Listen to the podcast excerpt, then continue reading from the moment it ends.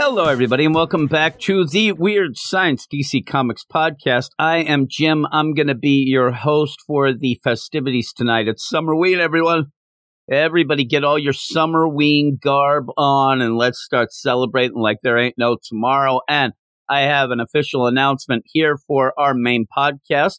Eric Shea will not be joining me tonight, and it might be a bit before he does end up joining me. He's going to take a little break. He needs some time to sort some things out, he said. Uh, uh, with that, I found that out pretty much Thursday night, so I didn't have a lot of time to prepare anything fully special. Maybe we'll say that next week, if Eric isn't back yet, we'll do some special stuff. But what I ended up deciding to do, and you might already be able to tell, I decided to maybe drink a little. Maybe take a, a couple sips of what ends up being the Four Loko, I don't know, seltzer drinks. And I know I, I ended up where I'm not a drinker. I haven't drank in about eight years. So at first I was thinking I was going to get like vodka and do shots. But if I did that, the show's never going to be done. I'll end up passing out. I have to, after this, I do still have to edit stuff. So I, I figured, well, I think I'll get a seltzer type thing. Then I realized that if I do that, everybody, including Eric, will make fun of me that I ended up getting. So I had to go and say, what is the most alcohol content seltzer thing that you have? So at least I could sit there and say, well, at least I got the one that's fourteen percent alcohol. So I have that, right? Now, I've already drank one. I'm already having some problems. I will go off from this point. We are going to go off to me and my man, Matt Razor, talking a couple books. That was pre-drinking. That that was sober, Jim. So you'll have to wait then till a little bit, because at the end of the show, I'll finish up with Catwoman and Punchline, get that summerween fun going. And by then, who, who knows? Who knows what we will have? But hey, welcome to the show. Like I said, Eric will not be joining me. I hope that people have enough fun to stick around still. That's kind of my greatest fear. And one of the things that this ends up doing, and I think that we all have to sit back and let Eric have his time off, right? We ended up where, and you'll hear in the mail in, in a weird, timely way, that Batman Beyond Mark sent in a mail that we have done four hundred fifty weeks straight of podcasting. We haven't taken a day off. So I would say that Eric deserves a day off. But when that happens and I end up having to come on like this, my biggest fear is that people will actually realize, oh, my God, Jim is an idiot. Jim is a jerk, and we don't want to listen to him, and just bail. So, uh, you know, bear with me. And maybe if people like Drunk Jim, maybe Drunk Jim will be the host, uh, you know, for the time being. Suddenly I'll just become a raging alcoholic, which, you know, that might be better than some other thing. I don't I, I was just thinking I was going to say meth Jim might be worse than raging alcoholic Jim, but I think both both are probably pretty bad. But again, summerween, everyone. It's summerween. We have a bunch of Night Terrors books. I, I didn't enjoy any of them. There is a bit of a foreshadowing. And also, I would love to say here, I, I usually don't feel like the things kicked off until I say that I feel like shit. I, I haven't slept very well, and, you know, I'm tired. So there you go. But add to that drunk, because as I'm talking here, I'm telling you, I, I'm feeling it. I'm feeling it pretty bad. So I don't know that I'll ever get to the end. So it, that's the other thing of all of a sudden, you're listening and things just cut off or whatever. That, that's because Drunk Jim took over. But hey, thanks for joining me. Episode four ninety-eight. We're so close to episode five hundred coming up. I, I would think, doing the math, that's in a couple weeks. That's what I think. But in the meantime, if you want to help support this nonsense, you can head over to our Patreon. Our Patreon's at patreon.com slash weird science. And there you'll get a plethora times like fifty of podcasts that you can listen to. But one of the big things that we push each and every week is that certain show, that D C Comics Spotlight, badass show that is picked by the badasses of the Get Fresh crew. Uh, uh, they end up picking two books, and they have continued the trend where they pick non-spooky books for the deal. And uh, I'll tell you, they're non-spooky books. That doesn't mean they're they're good, because I'll tell you right now, they weren't, but they were books. They were non-spooky. I'm trying to get my notes here. Things are going to be a little awry. We ended up talking about two books, and I ended up doing this by myself. Again, this kind of came out of nowhere that Eric wanted the time off. We were about to cor- record the spotlight, and we ended up not being able to do that. So then everything got shifted, day late, dollar short. But I ended up doing Hawkgirl number two and Tales of the Titans number two, a Raven issue by Tini Howard that actually was kind of garbage. Both of those, in my mind, were kind of garbage. But if you want to listen to that garbage, as the French might say, go over to our Patreon, patreon.com slash weird science, and you'll get a ton of other shows, reading club podcasts like The Walking Dead, Hellboy, Teenage Mutant Ninja Turtles, all of that jazz, as well as other fun things. But as we're going on here, I better kick this into high gear so that I don't fall asleep while this is happening. And maybe what can happen here is we'll we'll do this into what is a drinking game. Since I a- am already there, I'd love you all to join me in the festivities. So maybe the drinking game would be if I say nonsense, if I say hooey, if I say or hit. If I hit, it doesn't matter. It doesn't matter. That's definitely a shot. That that definitely would have to be. But anything like that, Summerween, you, you pick. Just just pick words that you like to hear. And if we end up doing it, you, you you take a drink. And then probably within five minutes, you'll be up to my level. Though, again, I have no tolerance. No tolerance at all. I, my tolerance is really low on two things: alcohol and night terrors. So this will be fun, or maybe the concept will be. But as we always do at this point, I'd like to give a shout out to everyone in the Get Fresh crew, uh, uh, but also specifically the badasses of the Get Fresh crew. Uh, uh, this is their roll call. Yeah, it, usually I mess up because I get nervous because Eric's going to yell at me. But since he's not here, I'm just drunk. Here we go. We have Stephen Bad Dad Mitchell, uh, Tribute Dad Nation. Yeah, y'all. Eric K. Jeffrey Greek. This is Night Terrible. Oh, it is terrible. The Annihilator, Ted Profs, I Love Punchline, Stork, Michael S. Cam, Matt Razor.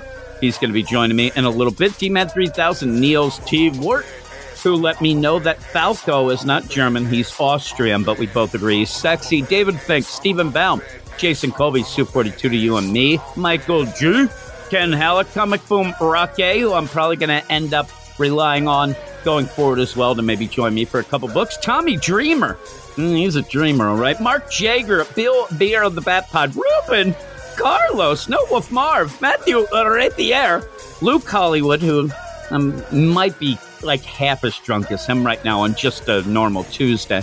Simon Louise, Manship, Andrew and Belfast, talk to him. Swanee, Anthony G., Josh Vermillion, Batman Beyond Mark, Brandy Murray up there in Buffalo, and Double A Ron doxing his ass in Minnesota. So I ended up getting through that okay, right? And also shout out all-time greats Rob Lewis and Reginald Drinkwater.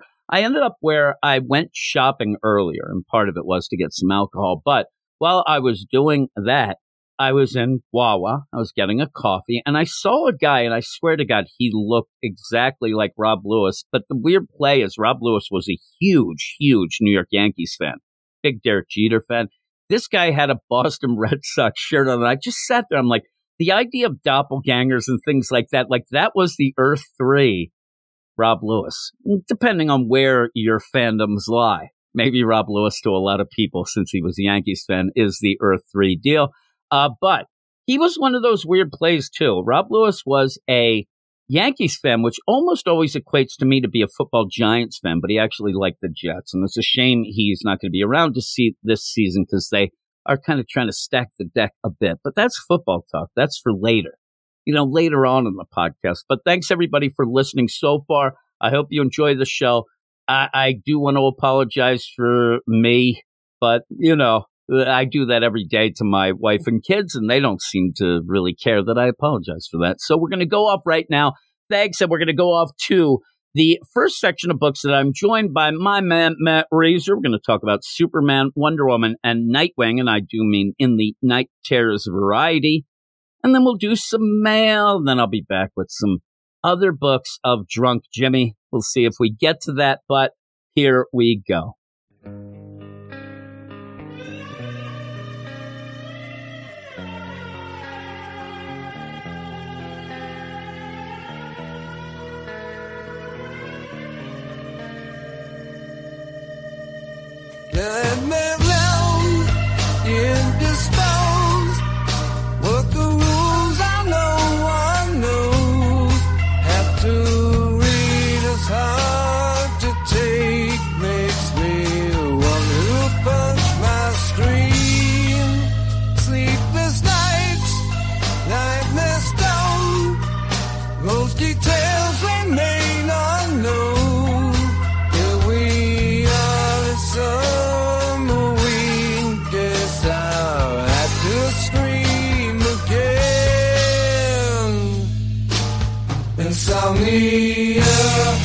kinda dumb.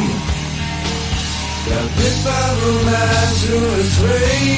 Tommy, oh, you're kinda dumb.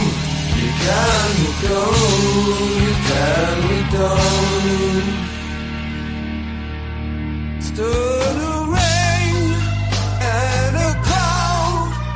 Italians leave nothing at all. This is darkest before the dawn. September seems so far away. Here we go, skew and review. Pretty fair about you. Won't you send the shit away? Don't wanna read it anymore. Insomnia, you're kinda dumb. Got hit by the lazarus ray. Insomnia, you're kinda dumb. You're kinda dumb. Insomnia, you're kinda dumb. Got hit by the lazarus ray. Insomnia, you're kinda dumb. You're kinda dumb. You're kinda dumb. Insomnia, insomnia. You're kinda dumb. Insomnia, insomnia. You're kinda dumb. I agree with Chris Cornell, R I P Insomnia is very dumb. This whole event, this whole thing, and I'm being joined by my man, Doctor Matt. What up, Matt? What up, Jim? What up? And here we are. We have three books in this section that me and you are going to go through. We have Night Terrors, Superman, Wonder Woman, and Nightwing. We'll decide by the end which is the worst, and it might be a battle. I, I would guess you, people would say that the Superman one is probably the best of this three, and I've seen some reviews that are saying it's just stellar and stupendous. I beg to differ, because in this, Joshua Williamson is going to continue with pretty much just one week left of the event. We have one week of tie-in books. We end up having Night Terrors four that are coming out next week. And then we'll have one issue in the annuals week, that Night Terrors Night's End, that every book seems to say, come back to that. That's going to be the big deal. So we really do have one week left, right? Mm-hmm. And he is still playing catch-up on rules. He still seems to try to, have, like, want to figure out how to make things work in this tie-in that really by this point where, and when we get into it proper, we'll talk about the idea that when you do something ridiculous, you can just kind of, well, it's comics, let's get, but when you keep bringing it up and you keep changing it up, it, it ends up being a, a big sore thumb. It really does to me, where yeah, the idea definitely. Of just stay loose, like the idea that the world has everybody fall asleep, but nobody got hurt. That's something by at this point, if you're reading and reviewing the books, you have left that behind. You may not agree with it. I may still think it's bullshit. But at this point, with a week left, I've kind of come to terms with it. That's what this story is. And let's move on. But yet, Joshua Williamson, in this issue of Superman, is still trying to make sense of that stupid thing that he was stupid enough to start out with. So, and I don't get it. I don't get what he's doing. He also throws in characters that, okay, you have a lot of these. I said I love the Nightwing, or not the Nightwing, please forgive me. I don't love the Nightwing. The Green Lantern, Jeremy Adams. I like that a lot because he did some things with the character of his own book. Joshua Williamson will do that in this issue of Superman. The problem is, though, you're the architect of this whole event. You've got to do more than that. That, you know, Jeremy Adams was doing that because he was, you know, trying to grasp at straws because he had no idea what the event was. Nobody told him. So he's like, well, fuck it. I'm going to end up doing something for my own book. But when you're Joshua Williamson, you should know all the information, though, as mm-hmm. I read this, I'm not sure. But you end up where by the end, y- you got to use your tie-ins. And you have Batman and Superman, pretty big books, pretty big characters. Yep. So if you're going to do that, push it. It does a little, but again, it does it in a way to me. It's like catching up. It's catching up with your own fumbles, and, and it's not going to work. But here, here we are. Welcome to Night Terror Summer Wayne, Matt. Uh, How have you been enjoying the Summerween so far? You, you loving this? No, I'm ready for it to be over, quite, quite honestly. Most people are. I think maybe that might be one of the reasons Eric bailed. He's like, screw this. And I don't know. That's the thing. Eric usually, while our scores are usually lower than a lot of people's, that's just because we try to be pretty realistic with our scores. But there aren't many times where you could actually point out, like you probably can point out with me every other week, that Eric, oh my God, he's so depressed with all these books. He, he seems like he's out, but I don't know.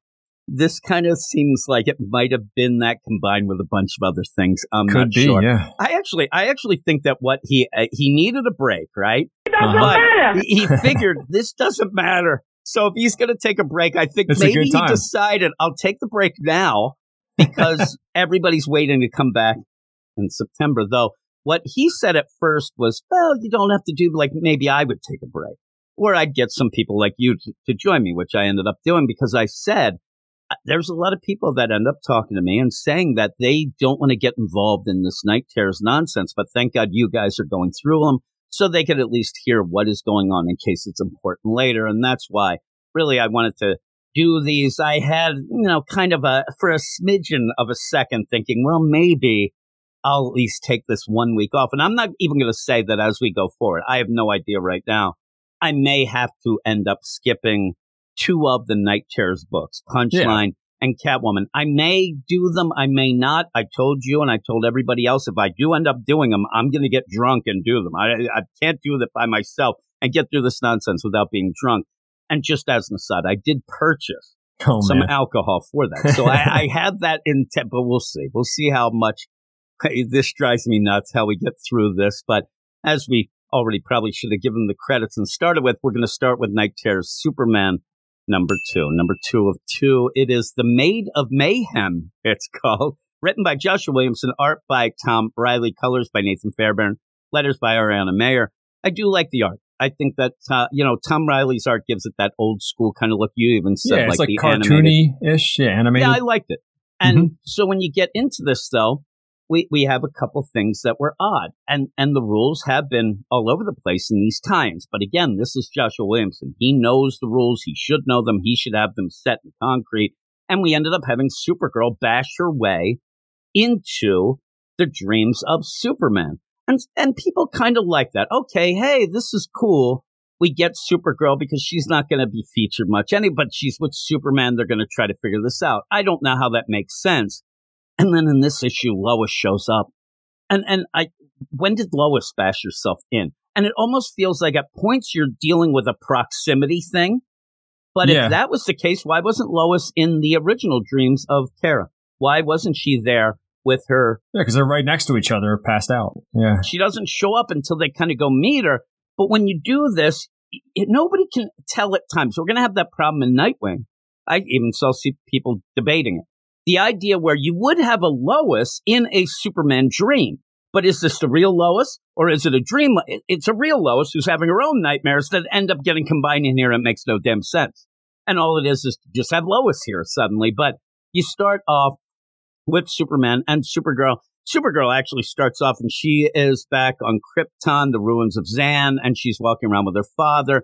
This is a scene that we've seen different ways all the time. And, and you end up knowing, okay, this is classic deal. She ends up passing her test. She goes out, but this becomes the nightmare. Oh, no, this didn't really happen. But then it's like the lesson learned here is what ends up being the power from within later. It all gets screwy, but her dad ends up getting killed. That's by Doomsday, isn't this it? Deal. Yes. Yeah, it looks like it would be Doomsday, but that wouldn't really even make sense. No. Kind of does, but it ends up coming to a tap. But then she wakes up. My dad's not supposed to die like this. He dies much later. Yeah, yeah he no, dies no much doubt. later when the planet blows up, and I'm upset about that. But, oh, no, it's funny. She's like, well, that was a quicker death. But, again, maybe a planet blowing up would be quicker. But she's like, oh, no, all these zombie versions of myself are coming at me. I better fly off. And that's how she then says to Superman why this all came to be. Because, remember, when she broke in, she brought the zombie horror versions of herself to fight. I'd be running from them, too. Look at how scary those haircuts are. Yeah, I know. God. Look at this thing. It's all it's all a mess. But you end up where then Superman has to start, like, in case you're out there and you don't quite know what this night terrors is and you somehow picked up Superman number two. Hey, hey, Kara, this is all Insomnia's deal. He's trying to find that Nightmare Stone. But get this. If you're following the event and you read Night Terrors number three, which came out last week, you know this is all bullshit. You know that he didn't find it in any of these nightmares, and he's already found it. They've already found it. Dead Man as Batman, Damien, all that. They have it. So it, you're just like, all right, this doesn't matter. I mean, it, it really is it what I was saying. We know it doesn't matter, but it's it's really kind of, it, it makes it more sad when you realize as you're reading it. No, no, he, he's not going to so find that, it. So Superman. That's the actual Superman, not the Superman of her nightmare, right? No, this is actual Superman. They ended up but combining into the But sometimes they might deal. have a, a nightmare where they have their own Superman, and Superman exists somewhere else, and it's, it's a mess. And so this is where this was Superman's nightmare that Kara ended up punching her way into and bringing yeah. those zombies with it. So it's the real Superman. But again, when you see Lois later, you can at first say, oh, man, is this the real Lois? Is it not? Is it that? This? It seems to be the real one. And there's no rules. There's yep. not even I rules really in the book written by the architect of this event. And I like to say architect because to me, I'm throwing shade because he's not quite the architect that D C wants you to think he is. So they end up trying to fight through this. In the meantime, we did see in the last page and then the cliffhanger of last issue that Aquaman and Mara, the Aqua family, they were awake and they went to get Superman's body. And that issue, for some reason, Aquaman decided to talk like a pirate to the point where Mara had to scold him and say, don't talk like a pirate, honey. And, and so, I don't know. I was waiting for more pirate talk. It's not happening in this issue, so they must No, they stopped. Don't do that. It was just he, he took the advice. So in this, this is what I was talking about. When you end up having everybody fall asleep and then Joshua Williamson says, well, everybody's fine. Not one person got hurt. So not one person was making dinner. All those dinner. planes that are in the air would be everybody survived. But they were showing that as being, oh, the robots of the because robots don't fall asleep. So the robots had all saved them. But then I think that people started bitching and like you only showed like like there's only five robots that it would be, or there's only and then he has to do more because why a week before the end of this whole event suddenly we're shown that the Atlanteans didn't get affected by this nightmare wave, turn it into something that their inner ear is able to take away. It's a sound wave now. They say at one point, well, it's kind of science and magic. It, it's nonsense. And here's the thing.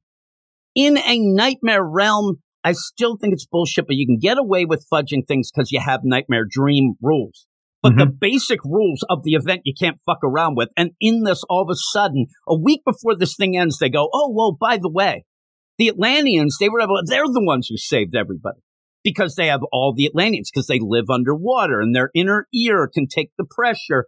And I'm sitting there thinking, okay, are you playing this idea that, say, a Wonder Woman doesn't have, you know, or a Superman, while he has super hearing, the idea of pressure, I've seen Superman go underwater in space, other planets where yeah. he has a stronger... He's from Krypton that has a heavier gravity and all that stuff. Yeah, he would have adjusted probably to Earth and the deal, but there's no way. This is complete and utter bullshit. Yeah, he would have been immune to it based on those rules. This is bullshit. You are trying to fudge away to first get Aquaman, which I love the Aquaman and the, the Atlanteans, the family, all in this. I don't mind that. Come up with a better way at this point. Don't try to say that they had always been uh, doing this and they're always saving people. You have all the Atlanteans. It's just to get numbers. You know, it's a numbers game. And also you need somebody, supposedly, because we here, here's the thing. We've seen, and we'll see in this issue, we'll see people busting out of their nightmares. We'll see Nubia just waking up. She's just laying in bed. She just wakes mm-hmm. up. But yet in this here, because Joshua Williamson doesn't seem to have gotten anybody up to speed with what he wants to do, you have it that Mara it goes and the whole, you know, Aquaman, Mara, they go off the Supercorp and they're going to have to figure out a way through technology to simulate that inner ear deal on people. And that's what'll wake them up. And still by the end, I still think that it doesn't make any sense when we get to that. But you get to see the Aquaman family. That's okay. You know, you get to yeah. see our favorite Drench. Drench. I, I, I've been joking with Eric and even on the Slack, the idea that Joshua Williamson, when he creates characters, a lot of them are just variations or other things. We have in his Batman and Robin coming up, Shush, the female Hush. We have oh, in man. this event, it seems leading to Doctor Hate, uh, a bad version of Doctor Fate. Like all these are just like, you know, hey, I'm going to take this character and I'm going to twist him into this. But the, and, and the Drench is just a hybrid of the Trench and Atlantean. It was in the Robin series. He actually showed up in Robin number six. So it, it is an established character, kind of. But you end up just having him there just because he's there. Hey, thanks for including me. Hey, keep it down, Drench. Save her for later, pal. Yeah. And all they're doing is saving people. They're gra- I like how they're just grabbing people. Are they even saving, or are they just going, oh, they're asleep. Oh, they're I asleep over like here, too. I think they're moving them to safe positions if they need to. I, I don't know. But even there, you see that weird stuff going on. Aquaman, Mera, they have Superman in that kind of cocoon type deal where they're taking him to Supercorp because they're going to use him to figure out what can we do to, you know, figure this out and get rid of everybody being asleep. So they go. And I wish that when they went there, they said, well, this is something a little more supernatural. This isn't something that a Supercorp has a machine that can break them out. At the end, it seems like Superman breaks himself up, but Mera claims that she did it. Nonsense. But when they go to Supercorp, you're also going to get Joshua Williamson again, giving little things. Oh, my God, I heard that Superman was working with Lex Luthor. But and really, what should have happened in this? Because remember, we ended the Superman book. Lex is bleeding out somewhere. Yep. They should have actually, if anything, had them see him and actually make sure he doesn't die during all this event. That actually I would have said, oh, that's kind of funny and kind of cool. But they end up, I don't know about that Superman. He must be keeping an eye on Lex, huh? That Supercorp doesn't seem right. And then they just move on where they're trying to figure out. And at one point I like, they're like, shouldn't we take this and use Atlantean tech? No, no, we'll use this. So they end up looking at Superman's brain scan. Again, we see here a X-ray of Superman, and I think that's what gets repeated later because of the, the look, end, yeah. you have the curl, all that. So you end up where, you know, they're trying to figure out we have to learn to wake up the world, and then we get yet another sleepless night that comes out. These were never really explained well. It was just these nightmare things that came to the real world to go and fight off the people who were awake. Suddenly it decides now is the time. And goes right for Mera. And Aquaman, Mera needs the time to figure out the Superman stuff.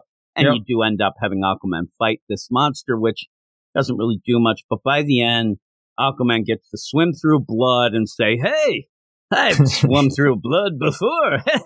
And then we go. And so all of this, you did have Kara trying to explain, hey, I fell asleep. Well, I went to go visit Lois for movie night and things about horror movies, but it doesn't look like they ever got to it, so that wouldn't make much sense. But the idea, Kara and Lois are near each other, and then just out of the blue, there's Marilyn Moonlight. There she, she comes is. in, ghosting it up. And then, uh, of course, when she walks into the Daily Planet, everybody's asleep, and she has to look over at an old, I'm talking Old West Daily Planet page that's hanging. You always see, like, the death of Superman. When you go through the halls, they'll always see that Superman dead, and you'll see all these different little, you know, headlines and things. But this is snake oil salesman run out of town is, by local hero. Why would they have that hanging up? That must be issue number one. I don't know. that That's actually going to be her story. Somehow she's, this looks like it's from the Old West. And so yeah. she was probably the local hero that ran it out. We'll see. But why would that be hanging up? It would I, not be. Like, it wouldn't be. No. It's just there. And she's like, looks, and then she looks down. She sees Kara talking to herself. She sees Lois, and I guess she gets the hell out of there. But with that, all of a sudden, Kara and Superman in the Nightmare Realm are in a Western deal. Superman says, I don't normally dream of Westerns, but recently I've been thinking of that Marilyn Moonlight. Uh, it's crazy. I heard there's a ghost that's been in Metropolis. Kara kind of twists and turns this and saying, oh, I think you're just upset that you don't know everything about Metropolis. Well, that might be. Yeah. And then they just walk through scenes. Like, again, it's nightmare dream logic, but they're just walking through Old West, then they're at the Kent Farm, then they're at, you know, pretty much the end of the world, then they're in the Fortress of Solitude, the Daily Planet, all that going on. Where when they end up at the Daily Planet, a, a paper monster's attacking Lois. But now Lois has entered their dreams. They're, I mean, they're at the Daily Planet dreamscape. They're not at the real Daily Planet, but yet somehow Lois with scissors is trying to cut up Paper Monster. Superman heat visions him, and she says, and I do like, I wish we saw more of Lois where I, I get attacked by this paper monster, then this thing. That's the blank the page. The blank page, yeah. And she got attacked by a, a monster deadline before that. That would have been interesting. So that's cool. Probably a deal. Me and Eric at one point were talking about having a villain that's called like the editor, and they would have had one of the actual sidekicks would have been Deadline. We had all this not rewrite. We'd have where it would actually be able to like phase you out. We had all this goofy stuff we were talking about one time. But yeah, there, there's Lois. Oh, thank you. Thank you so much. But now they're all in the dream together. Yeah, for they're all together. No real reason. But then you end up having that future Super Reaper show up, grab the Daily Planet ball to attack. And then Kara remembers back at what her dad said in the nightmare or the real world. Oh, my God, you got to end up, you know, knowing and understanding the present and the future. Don't let it control you. Oh, that's it. And then they just end up fighting this nightmare deal and throw him into the sun. It's not really any fighting. He just throws no, him right into the sun or flies him, him right into the, into the sun. I guarantee we're going to see this thing back again in the Night's End deal at the end. And then the we'll sun see. blows up or something? Yeah, and the maybe? sun, I, I guess that's just an explosion of him hitting it. And it's like, nice, cuz.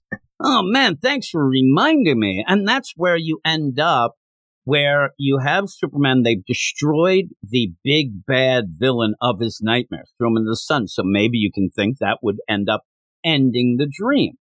But you end up where Superman's saying that. Mara yells, it's working. So it's the tech that might be doing this. She says, Superman, can you hear me? Wake up. That's what I think actually wakes him up. They just needed to shake him and yell, Aquaman's fighting Blood Monster. Everything's going. And then suddenly Superman does wake up, because it's so weird to be fighting a blood monster where the blood monster's saying, blood never quits. This is the worst dialogue. Blood never quits.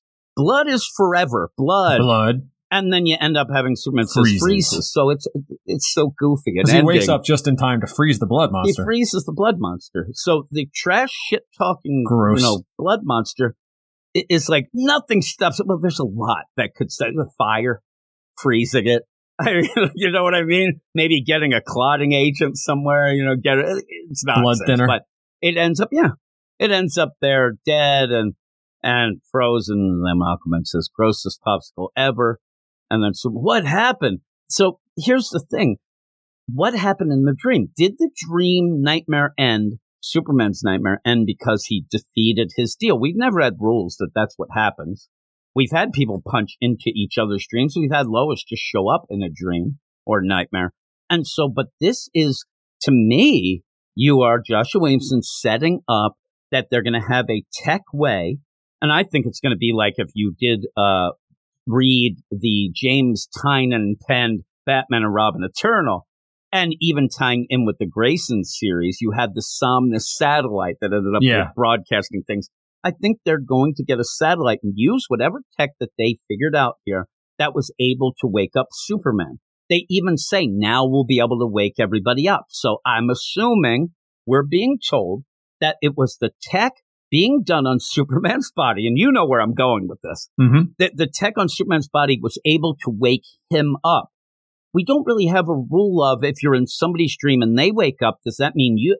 But yeah, suddenly, suddenly Kara and Lois are awake. Because Superman's awake. But their body, and but the problem is, is Kara was in her own nightmare. But then she punched into his. So was Lois.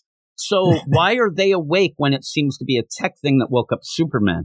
And whether it was making his ear, it looked like what they were doing on that scan was doing something to alter his ear, his inner ear, so that the nightmare wave, sound wave, whatever, it's not going to affect him anymore. Yep.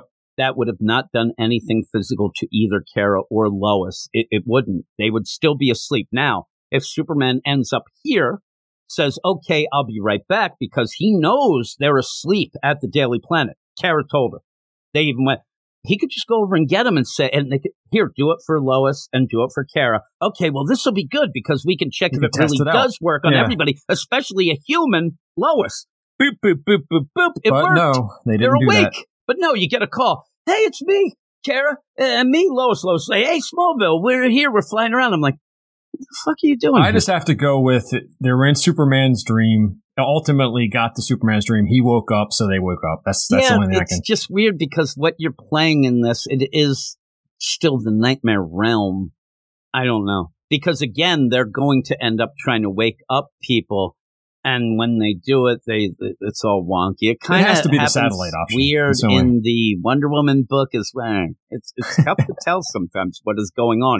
But this is supposed to be, you know, it's it's Joshua Williamson book. He should be able to tell it clear and concise and let us know. Just the idea that me and you are debating it. I'm sure that some people agree with you. Some might agree with me.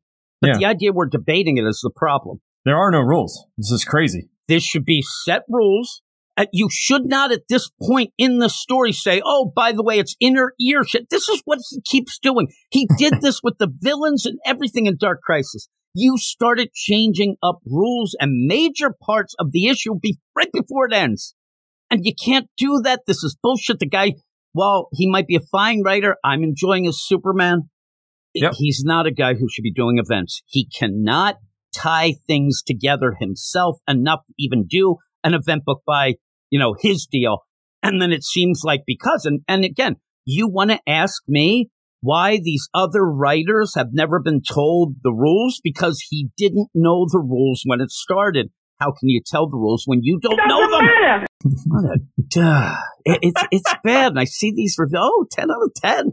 It's the greatest. Please read these things and think about them. But you end up ending then where you're going to tie into the big Joshua Williamson story, not just Night Terrors, where it looks like, hey, I got to go over to the Justice League, the Hall of Justice, where it all started. He's just going to go. I swear to God, he better be going there to get that fucking dream stone.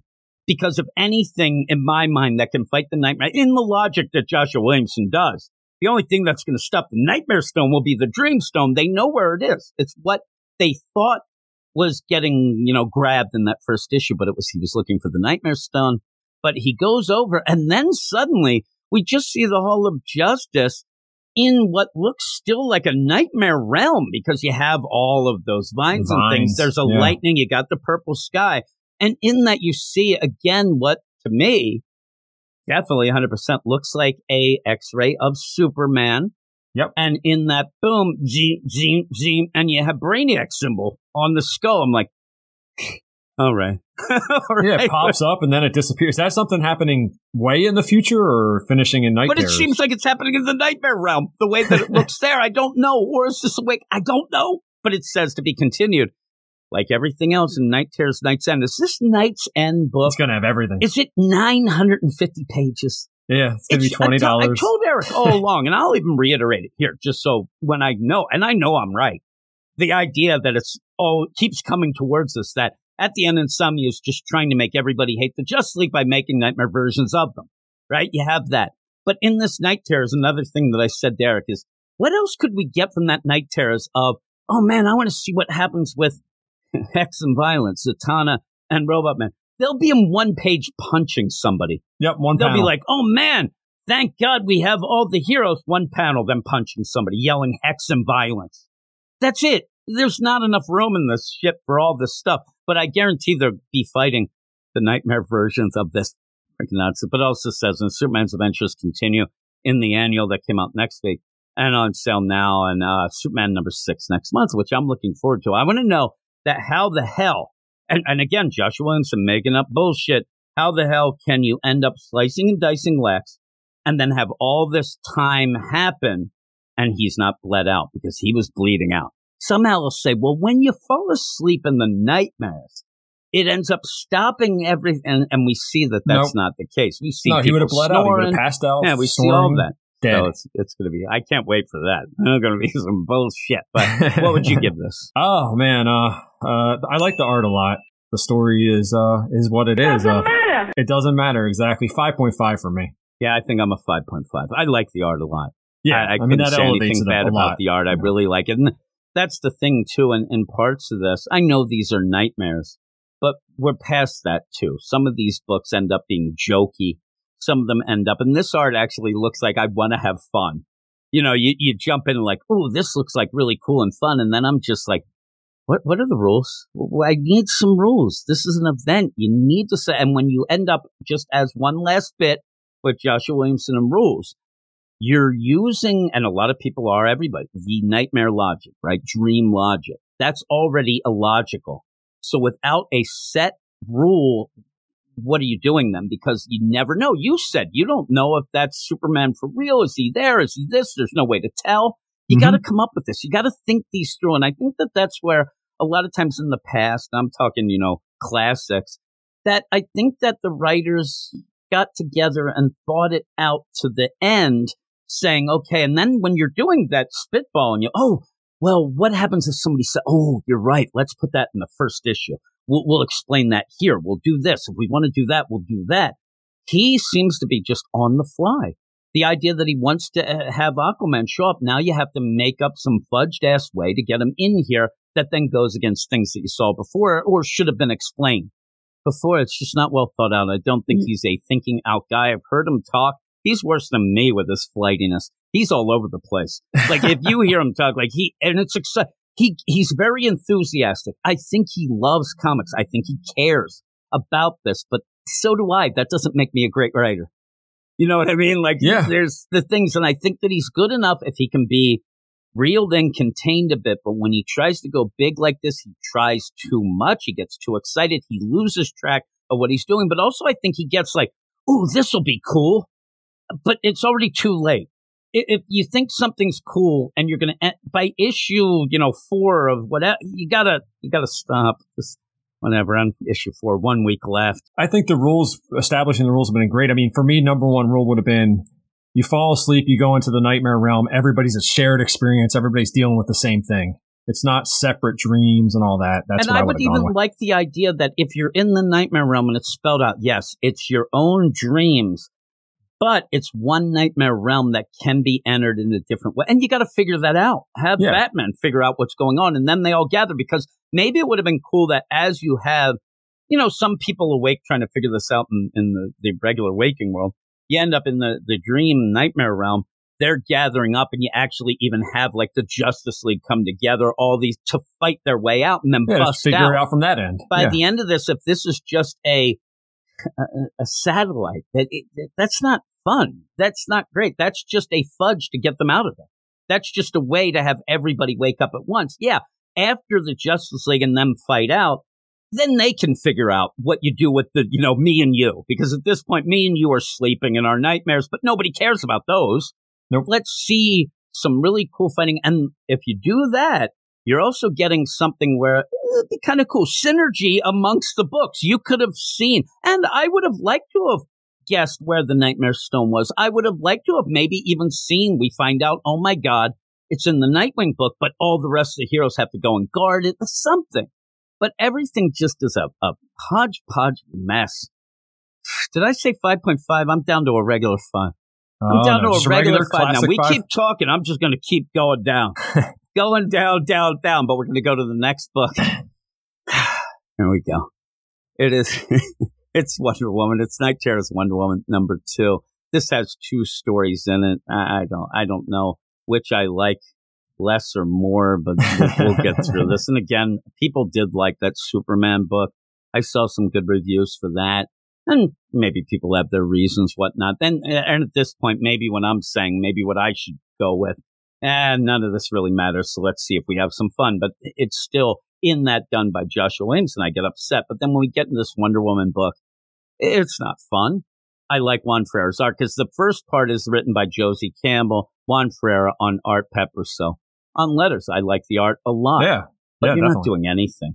I mean, you're really doing what you end up at one little bit, wink, wink, and like the second page, you set up the upcoming Tom King run on Wonder Woman where the Atlanteans are all wanted and they're fugitives. So you kind of set that up. But what you end up in this one, I don't think we're going to talk as long as we did in that Superman. You end up having what will eventually pull together a J L D team. Mm-hmm. People are excited about that. Maybe this could lead to a J L D book. If it does, please don't let Josie Campbell write it, because all she has been doing since that first issue and then this is, in my mind, at points trying to convince you that she knows Greek mythology. she keeps doing that. It's like lessons on that. You're you're Athena's sister who ended up doing this, and then you're the brother of Hercules. Zeus, yeah, Zeus's dad. We're yeah. going with that idea of, you know, that that's the deal they go with, that she is Zeus's daughter. But even then, it's like, okay, well, what's the nightmare? Well, the nightmare just ends, and it goes on forever. The nightmare is that Wonder Woman herself is a god. She doesn't care about anybody. She ends up being fickle. She's going to, and this is what we see all the time in everything. She's going to outlive everybody. I mm-hmm. mean, just this past week, me and Stork were doing our book of the month. They did that in Invincible. Yep. You have Omni-Man say, you know, to his son, you're going to outlive everybody, so why don't you come here? So we get that again. We get it with Superman. We had the, the first issue of Superman Night Terrors. So you end up where Wonder Woman's like, oh, no, I'm not like you. And they just start fighting. And you're going to have, again, nightmare logic of different places you pop up and go. And by the end of this, you do end up seeing that Wonder Woman admits, you know what? You're right. I am a god. I am part of this. The gods, they are fickle. They're crazy. They do bullshit things. And I, at one point, I wish they brought up that she was God of War, but that seems to be the lies now. But still, the idea of she is an awful person who shouldn't care about man's world or humanity, anything like that. And then you get that. And I love the idea where at one point they start coming together. Like, hey, listen, you can't deny it, Wonder Woman. And she's like, you're right. I remember, because what the nightmare says is at one point you use the lasso. You couldn't stand it anymore. You use the lasso to tell your deepest, darkest truths. Mm-hmm. And you asked it, am I human? Because this, you know, awful version of her says, you asked it, are you human, Diana? No. It said, no, I remember. As and then it I. says, as do I. And then it, it goes down, and it's so it, it's so telegraphed. The idea, it's like, no, no, it said I wasn't. All right. But do you remember then? You asked, is there a way to get rid of the darkness? It said, no. Oh, no. Can you get rid of the anger and fear? No. Can I do this? No. Well, that's the end of the story then. It looks like this monstrous thing is going to behead Diana. And it says the monster is slain. And then Wonder Woman in a great panel, because you see that sword coming down. Yeah, about to chop her head off. Yeah, as just as the story promises, a hero rises and it blocks the sword. I'm like, oh, shit, because we're about halfway through now. That it feels like I've read fifty pages by now. We're halfway through. Now we're just going to fight again. And so you're like, oh, God, here we go. So then it's like, I end up knowing that I'm bad. I know I'm awful, but I'm going to take you down because I'm able to reach into there and use and recognize myself. So I end up shaping. It's the fear doesn't shape me. It's not the anger. It's me. And my goodness, I'm like, go fuck yourself. I was so angry at this, like, all right, so what we're just going to get is Wonder Woman realizes that she has that nature that she was born with, but nurture has taken over. She's learned to be a better person. She is a better person. So by the end of a nightmare that means nothing, we're told that Wonder Woman's a pretty awesome gal. She's pretty awesome. Yeah, we're we're told that a lot. We know that. We know that. And this is where I said, I mean, this goes hand in hand. Now I say this, it's a book that won an Eisner, so people give me crap. But, but the Nightwing book by Tom Taylor, regular Nightwing book, not this Night Terrors bullshit, is just the idea of, hey, isn't Nightwing great? And I keep saying every time we review it, I, I kind of know that. Yep. So when you get this, what is the purpose of this issue up until this point? Because then we do get the J L D, but the purpose for about fifteen pages in my mind is Josie Campbell is giving you an interview type deal, trying out to say, please let me write Wonder Woman. I get Wonder Woman. All it is is saying that Josie Campbell, look, I get Wonder Woman. I get that she should be evil. She should be awful and angry and fickle, but she's not because she's so great. She's Wonder Woman. Like, really? Like, it's yeah. a nightmare to get through this nonsense because we all know this and, and we know it doesn't, it doesn't matter because it doesn't, but it doesn't do anything. And I think there's where the problem is with some of these. And you, you notice that the ones, even though we don't like much here, the ones that seem to be written by the people actually writing the book, at least does something that you could be intrigued that it might yeah. come up later, right? You're like, yeah. where you have Jeremy Adams, and I'll keep bringing that up with his Green Lantern. While maybe not everything would pop up. You actually are like, oh man, this is cool, because Jeremy Adams was showing us that Hal Jordan's kick-ass. That goes well with the book where people were a little down on how he was being, you know, characterized up to this, but it, it helps the main book. Mm-hmm. This is nothing. This does nothing. And it's, oh man, Wonder Woman. She's able to fight Alda. And then again, there it is. She ends up kind of defeating her play. She ends up realizing it. And then she just pops out of a snake. She merges with the monster snake person and pops out of it. Yeah. She pops I mean. out of the snake, which was what was set up as pretty much the nightmares of Bobo. So she's there then to stop Bobo's nightmares. They end up doing that. They end up coming. And then all of a sudden, with everybody involved, because you're going to get the J L D. Now, Wonder Woman's just popping around, just grabbing people. Oh, my God, there, there's Constantine's on a tree. Let's grab him. Let's grab Etrigan. Let's grab Jason Blood. Let's grab all the J L D, where all of a sudden, it's a big kind of explosion, and then they wake up. I'm like, what? What? What, what are the rules here? Like, all of a sudden, now this is what we were saying that I wanted yeah. in general from the, but now in this one we did.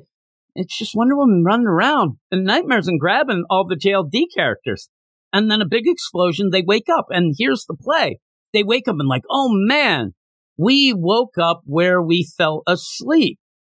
No, it, it, there's been changes here. In the Zatanna book, Bobo and Wonder Woman were moved to a panic room.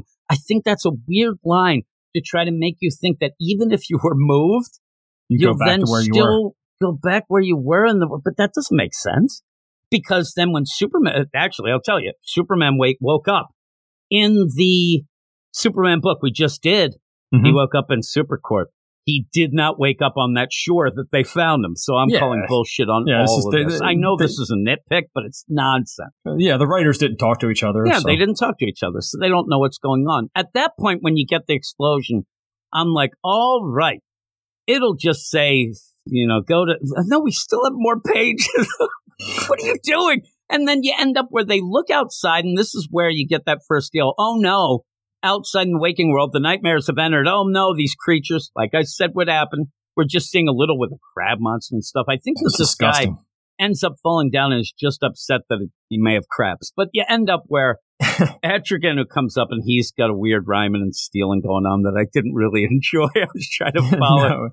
And so they're doing that. Then they get attacked by what this crab thing, and all of a sudden it becomes, and I don't know anybody's going to get this, but it looks like the cartoon craziness that's on the Appetite for Destruction alternate cover. It looks just like it. I'll send it to you later. I got to check that out. Bullshit.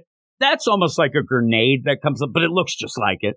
Axl Rose probably drew it. Yeah, and it ends up going, and she's going to fight it off, and, and she does, and then basically says, okay, now we got everything settled around here. We're going to go off to Night's End. Let's fight in that Night's End. We're gathered. J L D to me. Let's go. Hey, Constantine, we're going to go meet up with Zatanna, make a portal to Gotham, to war. Off we go with Wonder Woman still with that barbed wire lasso for something. Yeah, so you get that.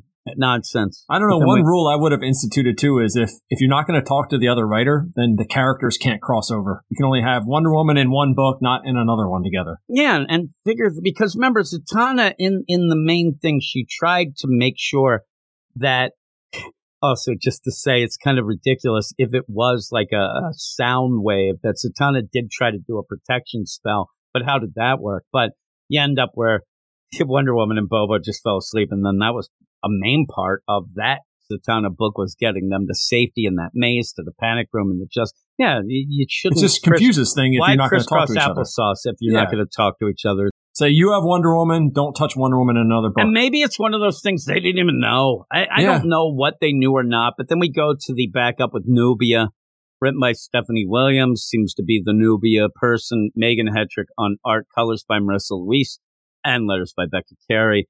And what we have is that monstrosity of Gaia and the Cavern of oh, Souls, so just taunting Nubia. You, you're only the queen because there was no other option. Not really true, but you, you get a play. I mean, again, if you're going to go with this whole, what is the gist, like the elevator pitch here, it's exactly what we just saw in the Wonder Woman. It's a nightmare saying that you aren't capable, that you've let people down, that you're not strong enough, that you're not what people think. It's it's just the same.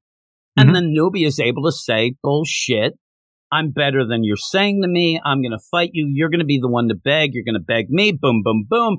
Ends up fighting out, rips out the eye of the monstrosity of Gaia, ends up pretty much just slicing and dicing her, to then have the souls in this cavern of souls. You know, why didn't you help us? You should have been there. You should have done this. She freaks out. She really, at that point, like gets down in the fetal position. Please, please, I can't, I can't. And then she wakes up. And she wakes up just because it's like a startled nightmare wake up. Like, she doesn't wake yeah, up regular at this point. She's, wake up. Yeah, yeah, that she's fighting. This would be me and you. We have a dream. We fell out of a building and we end up waking up right before we hit the ground. So what the fuck's going on there? And then she wakes up, and it looks like in this stuff, you, you explain this to me. She wakes up, and Io is next to her. Makes sense, right? Uh-huh. Why isn't Io asleep? What happened with her? Why is she awake there? They're just laying in bed. She says, oh, my God, you changed, as if she went to bed and wasn't dressed in her full-out Nubia warrior garb, but now she is. And then, oh, my God, and you end up having Nubia run to, you know, the balcony. Do you see this, Io? Do you see it? She looks out, and there's just purple sky. So, but like, yeah, I think Prince would love this. But I fear our nightmares have invaded the way. Where do you get that? We I... know it's true. But where do you get that? Where do you look up in the sky and see purple when it seems like Io never fell asleep anyway? You end up where, and you just woke up because you were startled and say, oh my God, they've invaded the waking world. I'm like, why? Because Io would, I, Io would want to talk about her nightmares, you know, like, hey. It- Maybe you could have played a deal where Io needed saving in the camera, like something. Yeah. She's just there. What's the matter, Nubia? You just got startled and woke up. Shouldn't she be asleep? Yes, and definitely. Then it says the word to be continued in Night Terrors. That's it, just Night Terrors. So that means never to be continued. Night Terrors. It's just going to be Night's End. You'll, you'll probably see her. It's like you, you'll see this balcony scene again. Again, everything's just going to be thrown in. But this is bullshit. This is to the point where if you are getting this two-issue Wonder Woman deal, thinking that it meant anything, the only thing we got in this was a. In the nightmare realm, a poster. Look, you're wanted. You're, you're a fugitive. Oh, okay. Th- yeah. This is this is why. I mean, this is fuck you, fuck. Fuck I, you! I even love Juan Ferreira's art. I, I can't give this anything, but this is complete and utter bullshit. And I, again, people trying to have fun. Please tell me where there's the fun of this. And the only thing I can think of is if you've never read a Wonder Woman book, you want to see, oh man, Wonder Woman's pretty good. She has a bit of a dark streak there that she holds down, but she's good, and that makes her better. Then have at it. But this is something that's, you know, Wonder Woman one oh one being just drawn out, and then Nubia, they don't even know the rules. So in that, what would you give it? Uh, I'm going to go five and a half again, just zero because point zero. Juan Ferreira had to had to work with the, some crazy script to make this oh, happen, yeah. and I, I give him props for that. So zero. Point zero. I might give it a zero point zero. I, I'm, I'm a fuck you five. Oh fuck my you. Goodness! But we'll end this uh, section of possibly the whole kit and caboodle because I don't know that my voice can take this anymore. I may not get drunk after all, but we're gonna finish up whew, with uh, Night Terrors Nightwag number two. It's it's Cloomrad. Please, somebody tell me that the nightmare here isn't that they got an oversized issue to tell their story. There's no reason for it. The the setup of this story where you ended up having Dick Grayson supposedly kill Batman, but it's in the nightmare world. We know it's a nightmare, so it doesn't matter. I mean, and I mean it doesn't, it doesn't matter in the matter. way. Of, are you going to end up where, oh my God, Dick Grayson killed Batman? Oh, I mean, no I way. Can just imagine. I say to somebody, just off off the cuff, hey, get get this, this month, you know, Dick Grayson killed Batman. They might go, oh, really? But most of the time they'd probably be like, yeah, like he'll come back anyway, anyway. But then they go, really? How did that happen? Oh, it's in his nightmare. They'd be like, go screw yourself. Why are you yeah. wasting my time? They'd probably slap me. Yeah, so probably. You have that set up, right? Then when you got into Arkham, it's being run by anthropomorphic Pig that never makes sense or really play out. Professor Pig type things. Yeah, yeah, Professor Pig, but never really is looked into. No. And when you sit there, and if you do sit there through this Nightwing and say to yourself, okay, who would that be? What, what is the nightmare of that? What, what would it be? Because some of these you can sit there and think, even in that Wonder Woman, the fear of Wonder Woman and the nightmare is that she might eventually be overtaken by her natural deal of being a god, and that she'd get angry and maybe, and also living past, like you said, that thing. But in this, like, who whose nightmares are what? And then suddenly, as we go through, I think that you see that the Batgirls themselves are in the nightmare, not being night, but yet they're monstrosities. The idea that it's played that if you're in this Arkham too long, then you change. That makes no, nothing makes sense here. And it just keeps dragging and dragging and dragging to a point where I'm like, really? Like, what the hell is happening? But that's how we say, I'll give you the credits. But yeah, the whole setup was, and remember, by the end of last issue, the cliffhanger, pretty much to, I, I don't know why, but the Cloonrads decided to have Nightwing yell, I know this is a nightmare, but I don't care.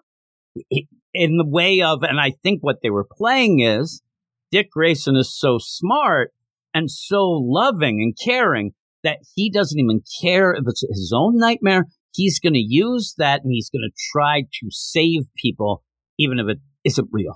And I'm yeah. like, ah, uh, that's bullshit. And even in this, I mean, when you go into this and look at the monstrosities, like, you know, Catwoman's actually a cat now. You have the Penguin. He's a penguin. You know, thank God you have Killer Croc and his head is a handbag. All right. It's yeah. written by Becky Cloonan and Michael W. Carter. Fuck you! Uh, this I'm, is I'm too much you. like Riley Rossmo art for me, man. I don't know. It's Becky Cloonan and Michael W. Conrad writing. Zero point zero. Danielle DiNiculello on art. Adriana Lucas on colors. Wes Abbott on letters. And it, it's a mess. It's a mess of ideas that never really come together in my mind. It should be mind. great, though, because Arkham Asylum and, and Scarecrow, that could make for a pretty cool, scary situation, I think. Yeah, and, and Scarecrow will, will end up saying a couple things, but in the meantime, he should be really pissed. And then at the end, it looks like it's even was his nightmare. I, it's all, but I mean, a guy who's really based on, you know, that fear, and also just go with fear state. He was even used in that. Maybe a nightmare in this would he, he actually has to go to Dick Grayson, and Dick Grayson will help anybody. We see that he ends up having a little bond with Scarecrow.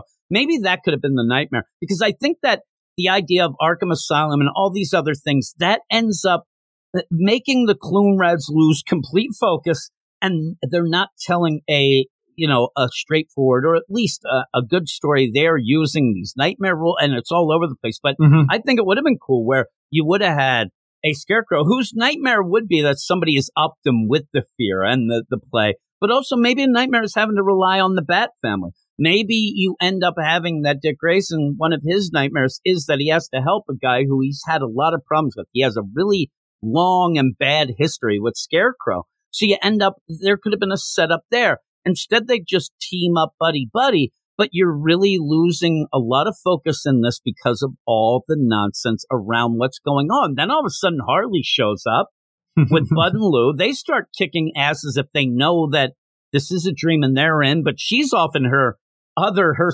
her night terrors where she's jumping through the video game multiverse. Then we end up getting Barbara, who comes and you, you start to play around. Having a handbag Killer Croc, it's for laughs. But why? You, it's kind of like that up. Spider-Man stuff, the, the whatever with the, the dark web. Yeah, the it, talking it uh, mailbox or whatever. You're not getting a nightmare feel when you're joking around at points. And then the Barbara comes out, I am Oracle, and because I'm turning into a machine, I'm eating nuts and bolts and She's motor drinking oil. Motor oil. Yeah.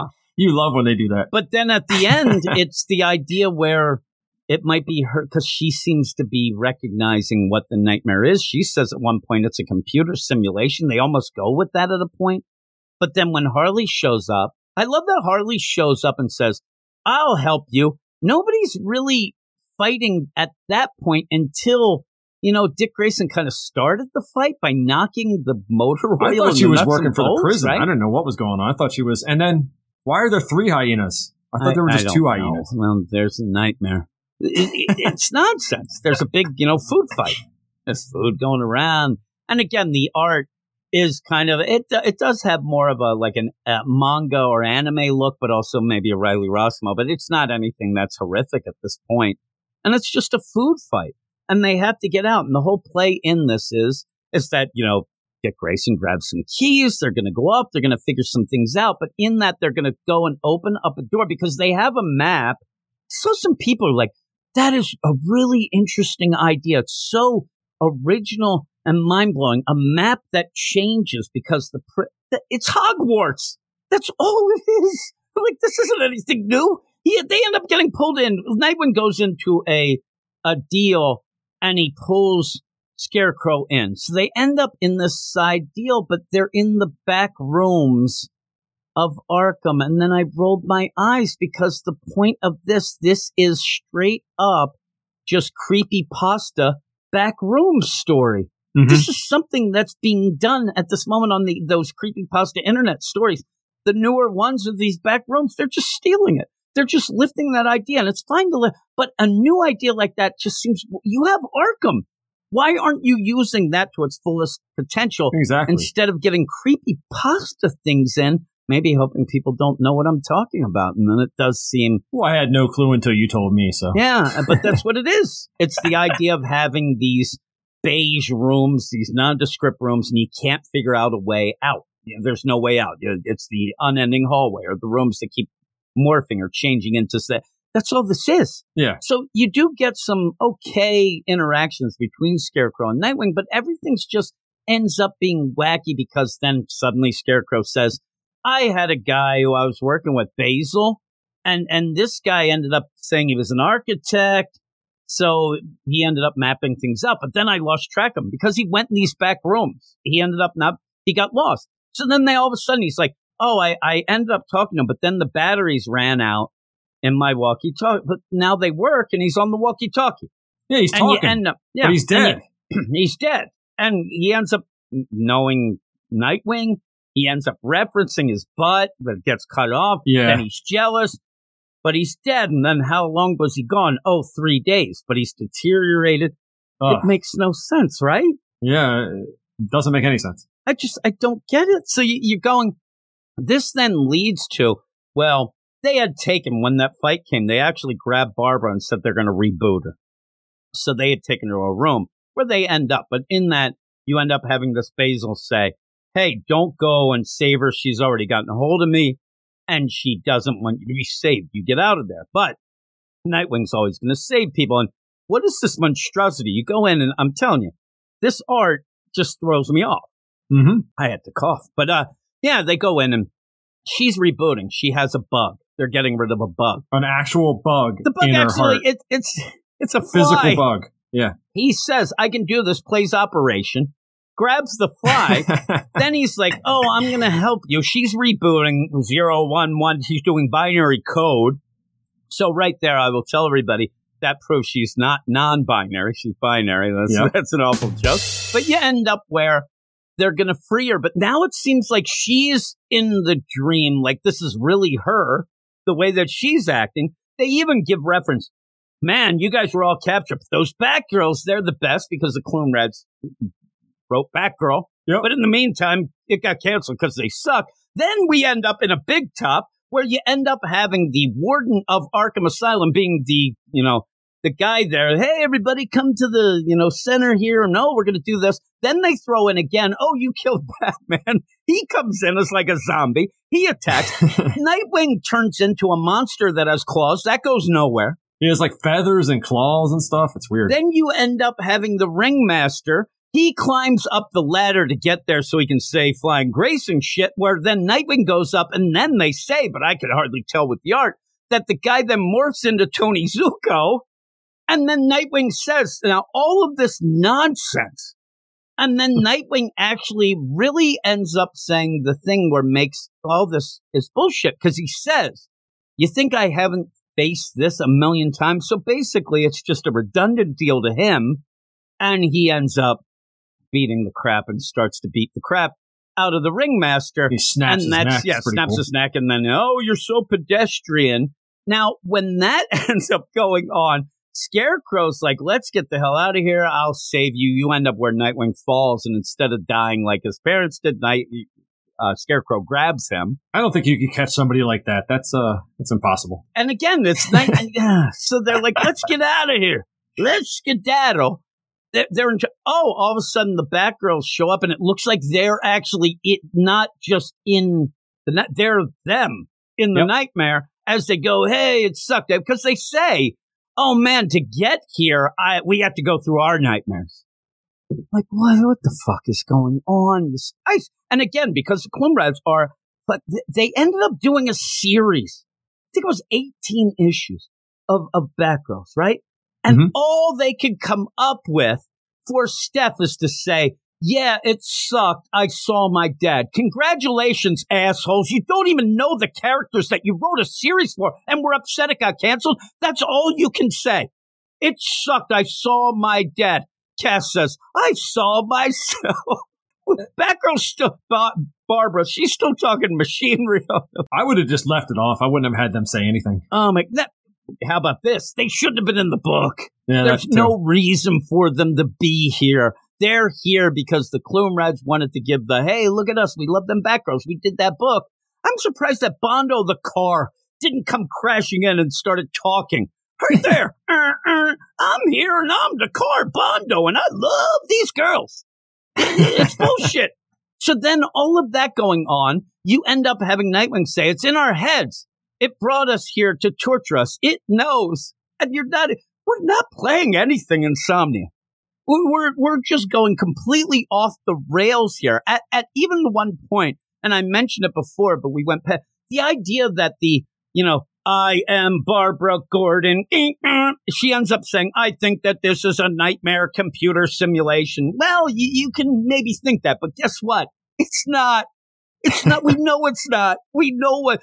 Unfortunately, at this point, you're reading books where you know more than what was given to the writers, and it shows in some of these, and it drives me nuts. It's not really their fault. But when you're reading something where you know more than they did writing it, it it's infuriating. And then this where you're like, I think it's a computer simulation. No, no, it's not. Then you go, oh, this, so everybody's in and out of these nightmares. I don't know how or what. You have the big play was Batman's dead. He's hardly in it. He ends up coming and it's like off panel. He's doing stuff. And even yeah. then we never really found out or what. The ending is that deep down inside, here's the M O of all this. Deep down inside, Nightwing might want to kill Batman. He might want to, like, it wouldn't be the worst thing if he killed Batman. But there you go. And, and still, bullshit. I'm telling you, Gabe gave this a seven out of ten. Gabe How is sauce. He? What the hell is that? This is, it doesn't even make sense. So then the big top catches on fire because yep. when they're fighting and you end up like you had the ringmaster Tony Zuko nonsense, broken neck. Oh, my goodness. He did have a match at one point. So that's but then you have the nightmare Batman awfulness come in and, and Barbara ends up going full out machine girl and hits him and zaps him with her t- tentacles, gets him. And then all of a sudden they say, oh, my God, look, I think we need to get out that fire escape hole there where we see the moon. That'll take us out of the nightmare. Yeah, just fly fly out of there. Yeah. I and guess. They go, I think she's right. I, it, you know, it's like, OK, I like to where you end up where Nightwing was getting beat up by that awful bat. Kind of. Barbara saves him. And then you end up having in the fetal position Nightwing laying there. Barbara's cuddling him. But in a robot voice, shh, it's all right, baby. I'm, I'm here. here. Like, I can just imagine this nonsense. And then you just have Oracle look. And then Steph goes, Batgirl's got the right idea. Looks like our flying friends know the way out. Flying friends? I, I thought bats. that that was, yeah. I, I can't even tell they're bats at this point. I actually thought at this point they were just like kind of like dissipating. They are bats, aren't they? I guess. I, you see them flapping around. They look like something weird. And it, they seem to have been made from that electrocution of Batman. Like he dissipated yeah, he into these into weird night. And they're flapping. But why would they be trying to leave? Like this isn't real Batman. I think they got the right idea. Let's go out this hole.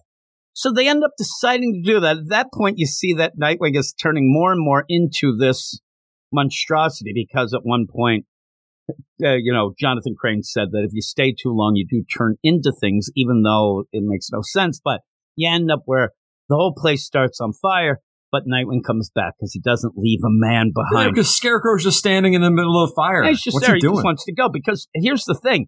He knows it's a nightmare. It doesn't matter. So the whole big top that they're in, it's on fire. You end up having Nightwing. Come on, come with me. You know, we have our differences, but we were buddies here. Let's go. And you end up where Crane's like kind of sad. Oh, well, you know, when this is done, it, we're just going to go back to the same old, same old. You're not going to be my friend. We're not going to be, oh, and then Nightwing leaves. And in that, he ends up getting grabbed by Barbara. They pull out. Oh, there he is. He kind of wakes up then. But then they're still in the dream. He, he kind of wakes up. He's because here's the play here. He still continues the dream without him in it, even though it feels like the dream now becomes part of Scarecrow's because mm-hmm. the the Ringmaster now is just a scarecrow with a bunch of crows going around as everything's on fire and the whole place is, you end up having Crane go up to this, you know, scare. You did all this just for me, didn't you? A place where I can indulge, a place where fantasies come true. So he's actually like saying, oh, this was all my dream all along. But remember that Nightwing hasn't really woken up yet. So it's like, oh, my God, it's beautiful. It's it's so great. Ha, ha, ha, ha, ha. That's what the Bard said. And then Nightwing wakes up again like Nubia. Huh? And that's yeah, how just he in his bed. Up. No big deal. There in his bed, just wakes up, just says the end. Thank God it says the end. And it says that's, it. that's what, you know, some it, bad dreams are only dreams. That's what the Bard said anyway. But some of them stay with us. Ooh, Shakespeare. I'll be thinking about, yeah, I'll be thinking about this one for a long time. So he's going to just sit there. Why no. would I dream? Because all of this ends up, you know, he's not going to think back, I think, of, man, what was up with that Basil guy? And he was all, no, he's going to think, why did I have a nightmare that I was, I killed Batman? But yet we didn't see that, and that was lame. So that's all Just, this is. It's like any other dream. He'll wake up, and fifteen seconds later, he'll forget all about it. Yeah. That's how it works. Forget all about it. And I wish I could, but there you go. That's a section of books. It doesn't matter. Just yelling and screaming. It doesn't matter.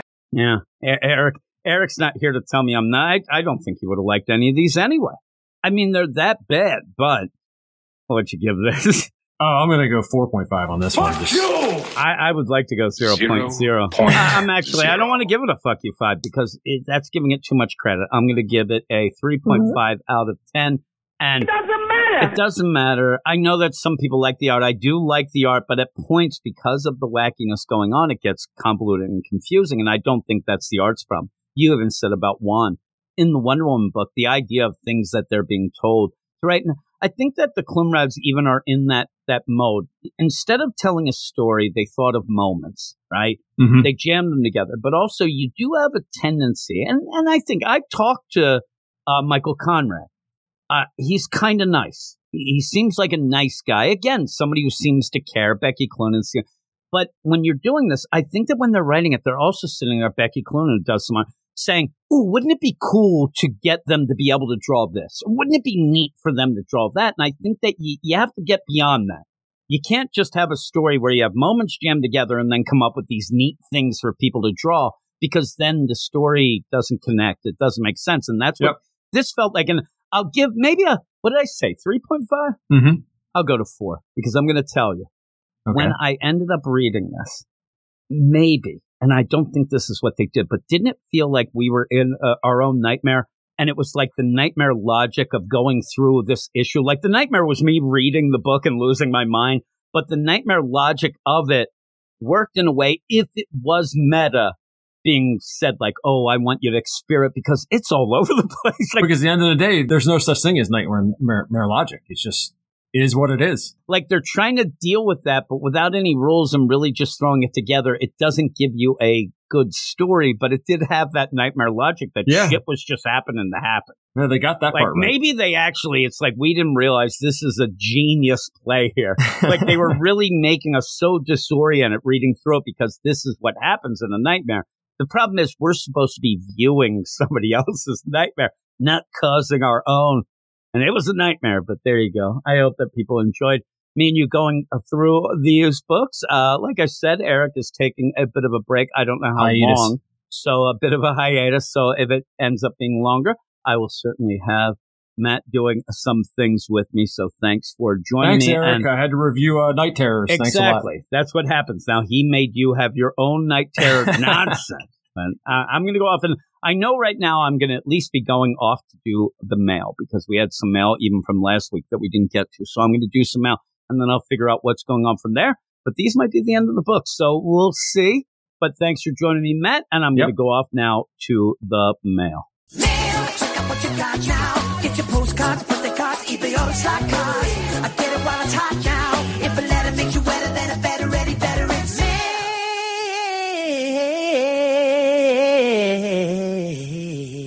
Oh, yes, it is time for the mail. And yes, Drunk Jim is back. And here is the mail. If you want to be part of the mail, like Craig, Batman Beyond Mark, and J-Man, all you have to do is email in at weird science d c comics at gmail dot com, and we read everything, though it may take us a couple weeks, as I will explain when I get to J-Man's mail. But we'll start with Craig. Craig says, Dear Jim, sending the positive vibes to Eric. He's a good guy, Craig. Thanks, Craig, and I'm sure that Eric would appreciate that, so a, a shout out there. Continuing on with Batman Beyond Mark, who says, Sup, America's sweetheart Eric Shea and podcaster extraordinaire Jim Werner.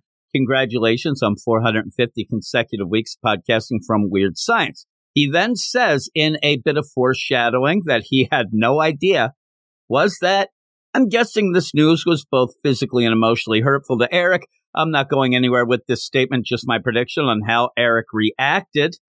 Yeah, I mean, that might actually be the truest thing that you've ever said in your life. I'm not sure.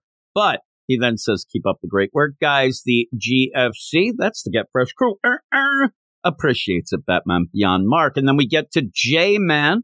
This is like rapid fire, isn't it? J-Man ended up emailing last week. Me and Eric recorded at a weird time, and I ended up looking over the mail, and I did not see J-Man's mail, though I do believe he had sent it before we had recorded, because when he first said that he sent it, I'm like, oh, what the heck? What's going on? I'm like, oh, you must have sent it afterwards. And then when he said, I looked, oh, no, I just missed it. So we're going to make up for that right here. J-Man says, hey, Jim, what's up, Eric? What's up, J-Man? I'm trying to be Eric there. Last week for D C, I only picked up, and again, this is a week late. So remember, last week for D C, I only picked up Night Terror's Ravager book because I heard a rumor it was the most important book. I... I am not a big Dead Man fan, and I am a little tired of dreamed Elseworlds tales that you always get when someone accidentally runs into Black Mercy plants, so I really have no interest in getting the main Night Terrors title. It hasn't been that great, so you might be a smart man there. This week, and this is again a week late, this week I decided to give a handful of Night Terrors books a try. I ended up with getting Night Terrors issues for The Flash, Zatanna, Robin, Green Lantern, and Shazam. After reading all of these, I remembered what I hate about this whole nightmare concept. There are no really set rules, and that just continues throughout. And there isn't even any rules to the event. I mean, obviously, you just heard me yelling and screaming about that with the three books we already talked about. You do need to at least get some sort. There's always going to be wonky nightmare rules, non-rules, whatever. But as I said, you still have to get concrete rules around that, so it just doesn't end up into a big clusterfuck that this has become. Can the heroes use their powers consistently? Do any of these nightmares worlds follow rules of any sort? Are any of these scenarios truly scary for the main characters in that particular issue? Are there any page-turner surprises or unexpected fears of the characters that the creators are able to mine for a decent story? Do any events in any issue feel like it could lead to something interesting going forward in that character's regular ongoing post-night terrors? Were there any cool team-ups you don't normally see that worked for the story? People might argue there the Zatanna book, right? And we'll see what J-Man says. The answer to all these questions was a resounding no, with the exception of the awesome team-up between Zatanna and Robot Man. You say it's awesome. I, I thought it sucked. I know that everybody else seems to think it's great. It didn't even make sense then when we get to the stuff this week, finding out that it isn't just robots and nonsense that ended up being affected, unaffected, but there were a number of things that the creators could have done to make their particular stories more effective. How about we have the main characters briefly wake up at some point so we may see the effects of the dream world on their physical state? But there is none, so there's no real reason to do that.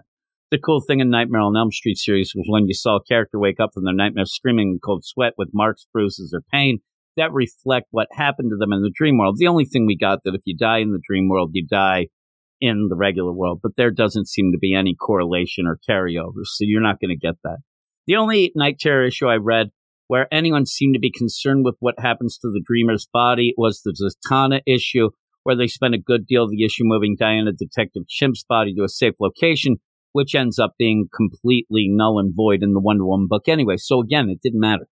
And just to say that, and J-Man already said the idea is not reading the regular Night Terrors book, but I will point out that while Diana and Detective Chimp's bodies were vulnerable in the sleep state, Joshua Williamson himself pointed out that that wouldn't matter because, and I, I should hit the deal, it, it doesn't matter because the sleepless nights that are roaming, they're not interested in the sleeping bodies.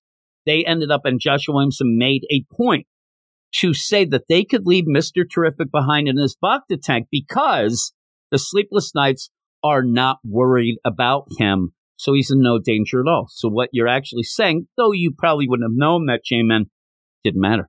It didn't matter. Why does Barry, and I should hit that again, right? It doesn't matter. It doesn't matter.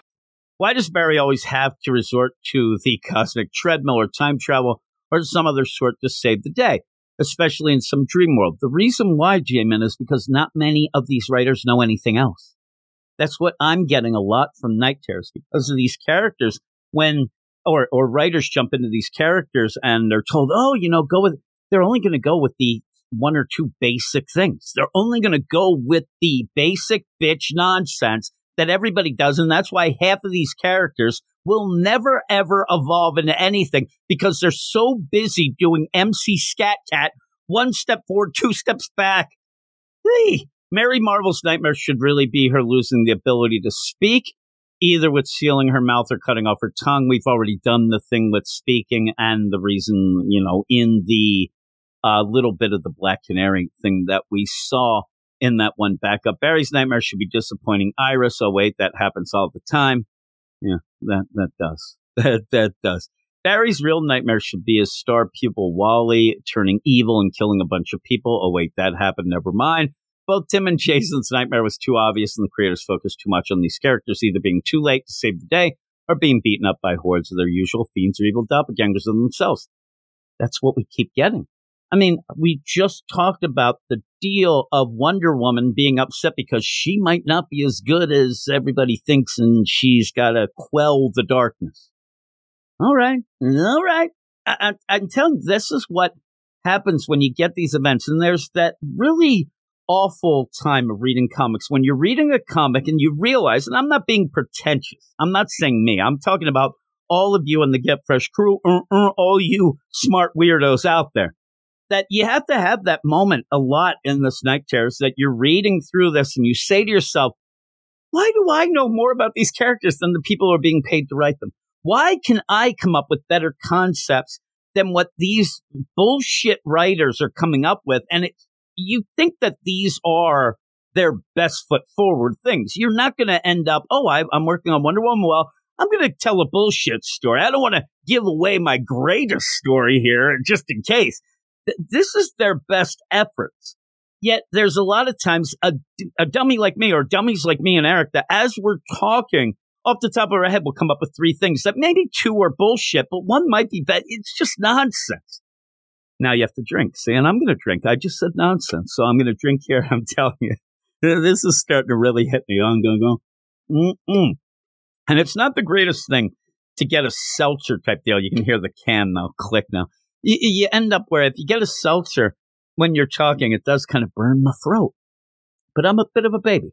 So he says, when does this event end? Well, it does have one more week of Night Terrors tie-ins and Night Terrors number four next week. We'll get all of those going. And then in the annuals week at the end of this month, we'll end up with Night Terrors Night's End that I said earlier, what is it, seven thousand pages? Everything seems to run into that. But in my mind, it's going to run into it like a bunch of diarrhea down the tubes.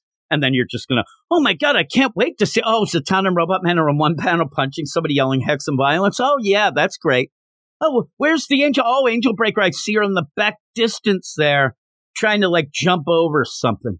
Oh, that's awesome. Oh, but I'm hoping Raptor, he's the big deal and he ends up getting his time to shine, which he should, you know, like all lepers should. But that is uh, when it ends. It ends in a couple weeks, one full week and then one issue. And then we're done. in that annuals week, we will actually have the first start of the Gotham War. So that'll be a cool way to kind of, you know, kind of transition from the Night Terrors into the Dawn of D C stuff and getting into that for the September stuff. But even with that, just as an aside, and I'll probably talk about it when we end up getting to it, obviously, but why are you jumping from a two-month event that has been a slog and a complete waste of time and money to then jump into more events? We're going to end up, and yeah, they're smaller crossover things, but anything that crosses over in a, and Batman's involved, that that's big. And so we're going to have to have the Batman Catwoman deal. And not only just those two books crossing over, we're also going to have that, you know, one shot at the beginning end, I believe, and then a Jason Todd mini type of two shot. Why? Why are you forcing people into this? They, they're not into it. Uh, listen, Mister D C, the, no means no. Stop it. Stop getting handsy with these events. We don't need them. You got to settle down with them. This isn't going to elevate your sales. It's going to de-elevate everybody's interest in your company. Stop it. And then he says, keep up the good work, and I'll see you in seven. J-Man from Half Moon Bay. Stop it. Stop getting handsy, Mister D C. We don't need this bullshit, right? I think most people are agreeing. Then, thank God, after that, we just move into Beast World, which sounds like another really awful sus thing, but hey, we go to that, then then what's next? I mean, go down the line. At least we get what should be the greatest book ever coming up in a little bit, and yes, that is Justice League versus Godzilla versus King Kong, and Eric better be back by the time that comes out. I mean, he damn well, if he's not, I'm going to force him to come back then. That's enough of a break, but you can't cancel me for making him come back, but he's got to be back for that, but that is the mail. Thank you, Craig. Thank you, Batman Beyond Mark. And thank you, J-Man. And I apologize for this being a week late. But hey, everybody, again, if you want to get involved in the mail, and maybe what we'll do is from now on, even if Eric comes back, it'll be drunk Jim mail. We'll just do that. What the hell? I need some sort of excuse to, you know, wallow in my sorrow. So we'll end up maybe doing that. But email us at weird science d c comics at gmail dot com. And like I said, it might be a little late. Might be a dollar short, but we'll get to it eventually. But we read all the mail. So thanks, everybody, for mailing in. We're going to go off now. I'm going to attempt to do the last two books. They're doozies, Catwoman and Punchline. We'll see how this goes, but I'll be back in a second. He was a patient at Arkham, killed Doctor Destiny, jumps through your nightmares, and that's nightmares with a T.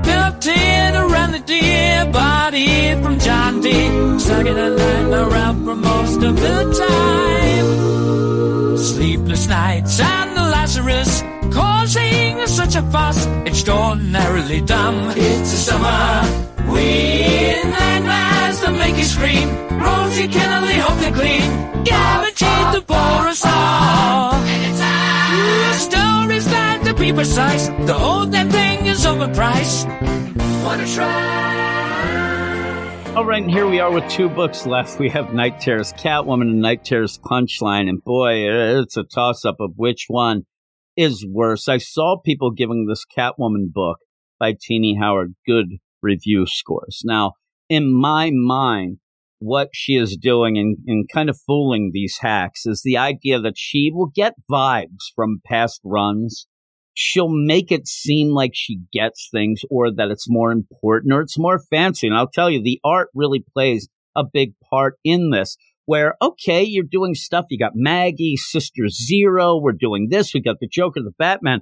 So it seems like it should be impressive. It's smoke and mirrors. This is bullshit. This barely makes any sense. I ended up right before I recorded this, I did get a hold of Eric and showed him. I said, boy, I'm drunk. I'm drinking this Four Loko nonsense. And he said, oh, my God, what are you doing? I said, I'm doing Catwoman and Punchline. He said, well, you'd have to be drunk to talk about Catwoman. He didn't even throw shade at Punchline, the book I think that most people would probably say is the worst of these two.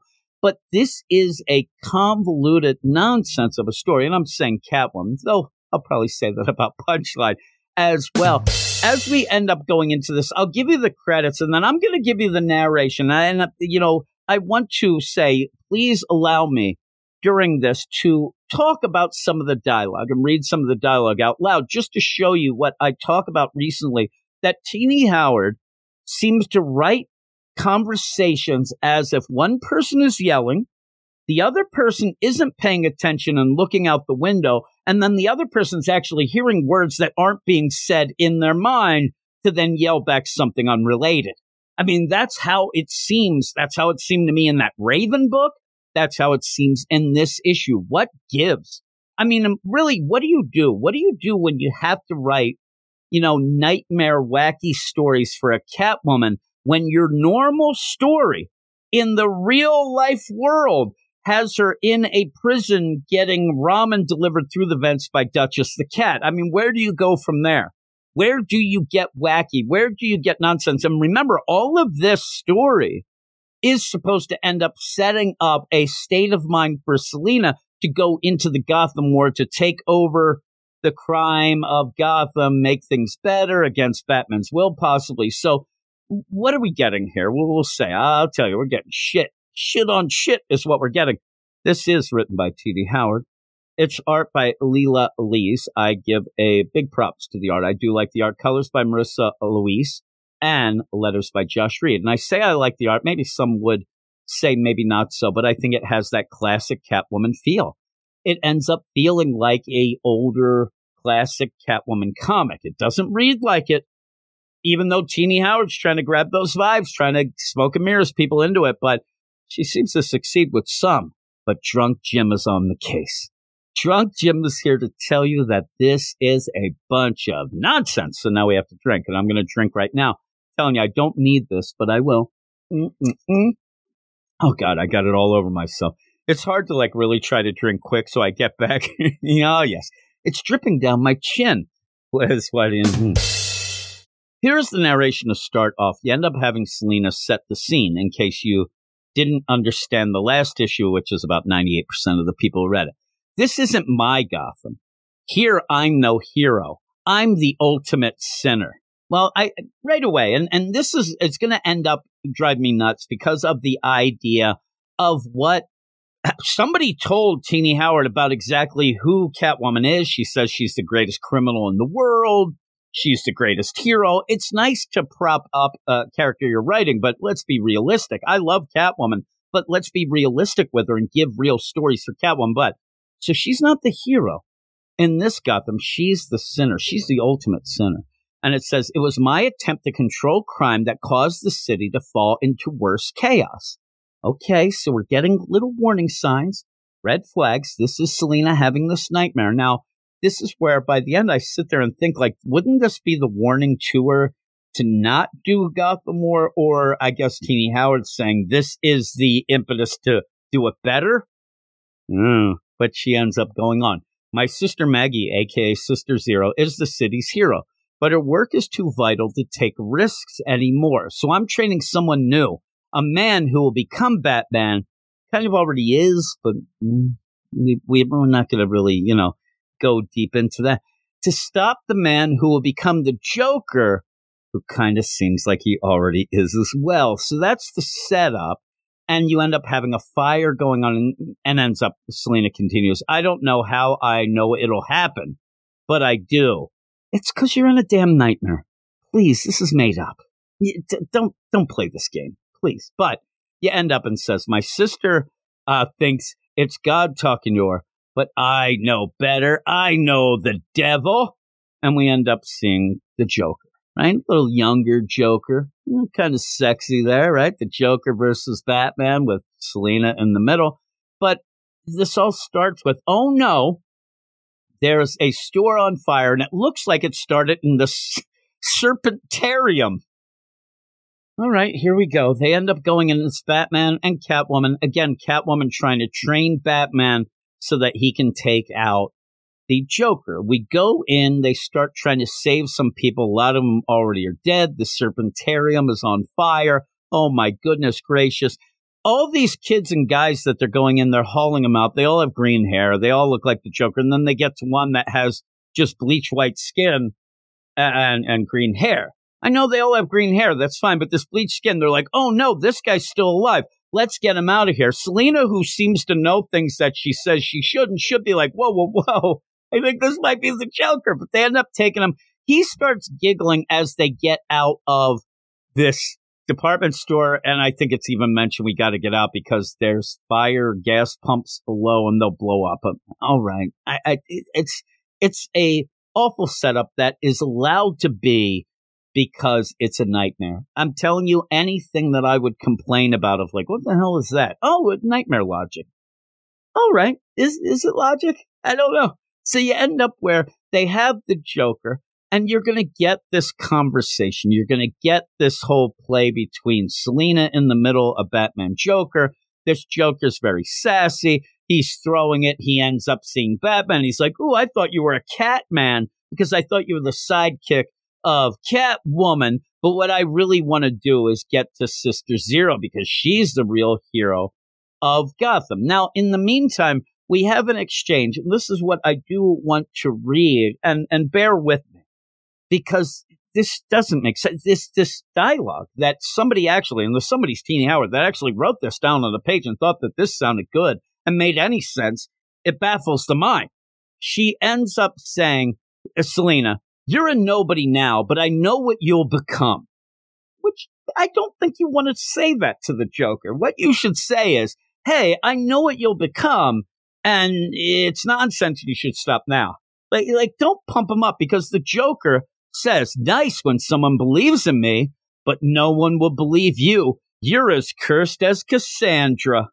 And right away, I think about Cassandra Cain. Like, oh, we're talking mythology here. And you end up, Selina goes, don't get smart with me. Then the Joker says, ha ha, hey, I can't help being smart.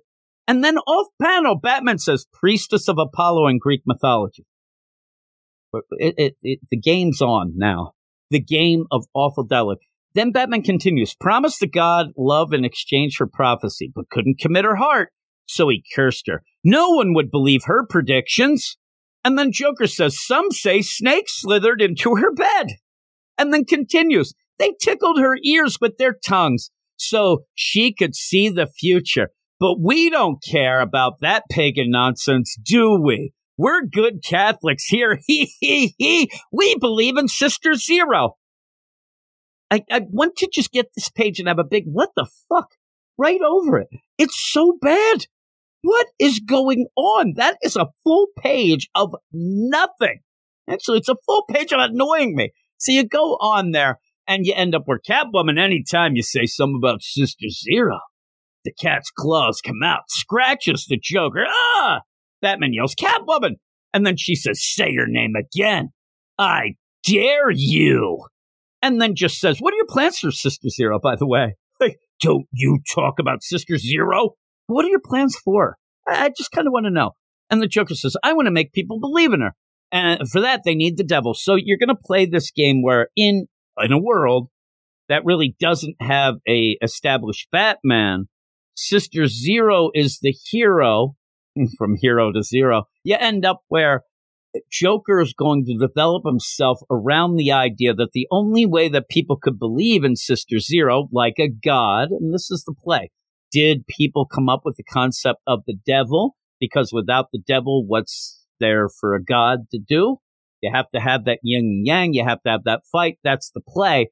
It sounds fancier than it is. But then even in that, after he says that, for them to believe in the god, you have to have a devil. That's me. Just says to Selina, you're no devil, just some Jezebel. But but they are they already he's the one who said the devil. Oh. And I guess what he's saying is you're not enough. You end up you might be the sinner of Gotham, but I, it, it needs a devil. This is such bullshit. And then she comes back. You're no devil. You're the you're a joke. Oh, well, get it? You're, you're a joke. And then you end up, I'll be the snake in the Eden. And then you have Batman, who continues, he said it before, I hear fire and rescue. Let's get him to the cops. They actually turn the Joker over.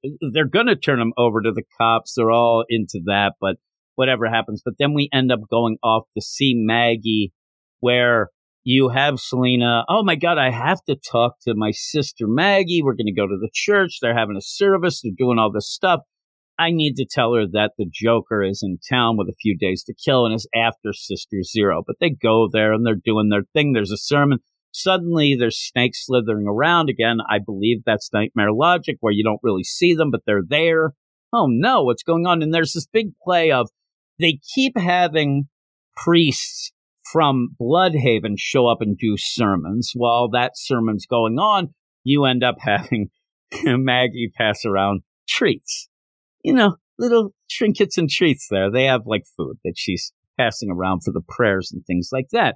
So while that's going on, you get this overly narrated deal. And just just say again, nightmare lo- snakes are slithering on Selena. They're all over. But again, the big play is, come on, Sister Zero. You have to get to do this. The Joker's going to come and get you. You have to protect yourself. Please. You have to put on the costume. She's begging Maggie to become Sister Zero. But Maggie says, this city needs more than that. The city needs me. I need to be the nun who's there for everyone. So Selena says, all right, well, I'm going to go to confession and I'm going to end up talking to uh, the man that might be the priest from Bloodhaven. At first, it looks like it might have been Bruce, but it ends up, it's the Joker. He got out of jail. Oh, no. And he ends up saying a riddle, if you ask me. The idea of the jokes and riddles, again, that drives me nuts. But the idea of, okay, the, the Joker says, what do angels use to start fires? I guess it is a joke, but it's more of a riddle to me when you're asking a question like that, like a clever, uh, what? What do angels use to start fires? A match made in heaven! And then kicks her out of the confessional. And then they end up attacking each other, and the Joker says, oh, what, don't you like priest jokes? You're supposed to be in jail. Oh, no. And then from off panel, Bruce yells, Selena, the station said Joker escaped their custody, because Selena said, Bruce, you go and find out from the G C P D what's up with the Joker. So he's yelled, hey, like he's like a day late and a dollar short, like this week's podcast, right? Oh, my. Yeah, and like, oh, no, here we go. So there's going to be a fight. Now, I don't know about you, but I, I really don't like that, that like, clawed-out eye uh, of Selena where she has that mark and things like that. So I do like at the one point where it, you almost have Bruce that looks exactly like Selena, but you can only tell because of the eyes there. But you end up where Selena then says she's going to do what's right. I got to save the city. I'm going to choke out the Joker until he, he dies. And it looks like she might do that. She might actually have killed the Joker, but uh, she didn't. So then you end up where Maggie says, get the hell out of this church. You don't belong. But in the meantime, they end up having the Joker. They tie him up. They want Sister Zero to kind of do this, you know, confessional deal with him and find out what's going on. But then in the meantime, we find out that the Joker ended up poisoning all the parishioners. So when they end up, you know, doing communion and things like that, they were being poisoned. Everybody's there. And it has to do with snake poison. And then pretty much the rest of the issue involves trying to figure out what snake the Joker used. He ain't telling the. T- and then all of a sudden you end up getting these two characters that show up, these twin poisonous girls, Naja and Lycosis, again, trying to be too fancy for a bullshit story. They look like Medusas, but also Harleys. And the best thing is, is that they say, oh, man, we're here to just have people not like nuns.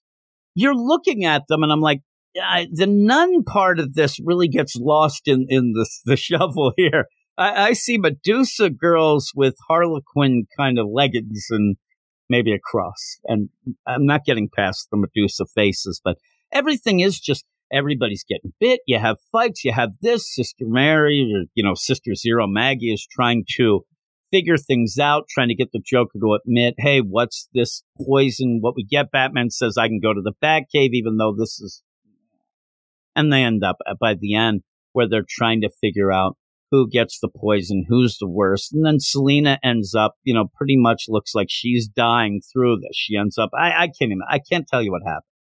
I mean, she ends up getting poisoned, but it looks like they did that with. But then she wakes up. she she wakes up in a non-insomnia night terrors way yet again, and then ends up saying, my dreams want me to release control. She's like, ah. Oh. And I'm telling you, I apologize for not really being able to tell. It is a bunch of bullshit to get to this point of them trying to get the antidote, find out who this, that, and the other thing. But again, Is anybody at the edge of their seat? This is a nightmare. It's not real. So when she wakes up, she gasps and says, oh, my God, my dreams want me to release control. My dreams want me to step back from the ledge before I destroy the city, these people, or the man I love. What happens if uh, I've sown chaos that I'm not here to shepherd? What if the best Gotham could be is what it is now, demons and all, and I'm only making it worse once the war has been started? All I could do is have faith in why I started it and fight until the war's through. Next, Gotham War. So she's sitting there through this whole nightmare. She wakes up. Oh, my God. Everything's telling me that I've done everything up to this point wrong, that I shouldn't be doing it. Well, might as well play it out. Gotham War. That's where we're going to. I give this a fuck you five out fuck of ten. You! Even with the art, it, it's just a convoluted mess. It's a convoluted mess. I'm telling you, once you get to that part where the snakes poison all that, it gets so freaking wonky. But again, this is a woman who thinks it's a normal thing to have a cat deliver ramen through vents in a prison. So it, all bets are off. I mean, she'll never be able to write anything that I'll say, okay, well, she's got a grip on any sort of reality. Then throw in her a nightmare realm and you, oh my God, you are really asking for trouble. But that is an F U five. Five out of ten. Fuck you five. We're going to move on to the last book, which I, I do actually think might be a little bit better, even though it's full-out self-insert fan fiction and doesn't really get the character, but I'm talking about Night Terror's Punchline number two. Night Terror's Punchline number two is written by Danny Lore with art by Lucas Mayer, colors by Alex Gomieres, and letters by Steve Wands. And I do want to tell whoever is involved, if it's Steve Wands, the letterer, or if it's actually Alex Gomieres, the colorist, boy, there are some really odd choices here. Even those credits in this red were very hard to read, especially for a drunk asshole like me. But when you get to the first pages of this book, you have these really odd, like, narration boxes. And for some reason, some of them are in this light blue with a white font going, so, yeah, or a green. They're very hard to read, especially if you're reading them digitally, which I do. So if you're reading them physically, it might be a little better. But what you end up having happen here, and it doesn't even seem to well connect to last issue, where you did have Punchline was really down and dirty, odd-wise, going and trying to, like, almost figure out Batgirl in the clock tower, trying to figure out what makes her tick. And you still end up having this monstrous Batgirl Oracle-type, you know, robot. It really doesn't matter. It, I mean, what does? None of this does. It doesn't but you matter. End up having Punchline kind of gets sucked into the internet. And so this issue is going to be Danny Lore self-inserting and giving you a soapbox deal of internet toxicity. The idea that if you're unsure of yourself and you go online, you may end up, you know, falling down the rabbit hole of hate and comment sections. And when people are anonymous online, they get real hateful and they do things. So that's the basis of this. I saw some people commend them for doing this. Oh, it's really good to point out that toxicity that does go, especially there is some, I'll admit, in the comic book community. I think we all, whether or not, whatever side, whatever, you can admit that there's a lot of fights going on. And there's a lot of toxicity. So why do I think this is bullshit? Because you're using Punchline for this. Punchline, a character, Alexis K, who really does need somebody to be a caretaker for her so that you don't get bullshit like this. Because while you may be able to maybe try to convince me that Punchline is one thing, but Alexis K, she is more of a, a sensitive soul, whatnot. But when you tell me that Punchline in this is fighting back against internet trolls, against all these things in comments, running away from things, trying to hit people with the block button, all that, I, I want to remind or maybe tell, because remind means that Danny Lore actually knows the character. Punchline is where she is at right now because she herself is online troll toxicity to the extreme. She has used that toxicity to get to where she is. She has welcomed it.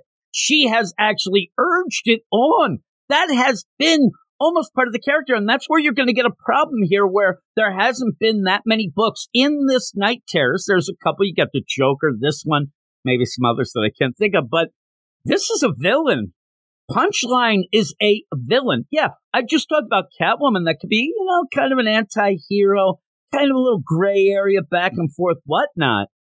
Punchline is a villain. So you're trying to make a sympathetic deal out of a villain, but using something that Punchline herself has taken advantage of and used to get to where she is. This is complete and utter hogwash. There is no reason for this book. At the end, you end up having her yelling and screaming at Insomnia, but I don't think Danny Lore has any clue what Insomnia even is.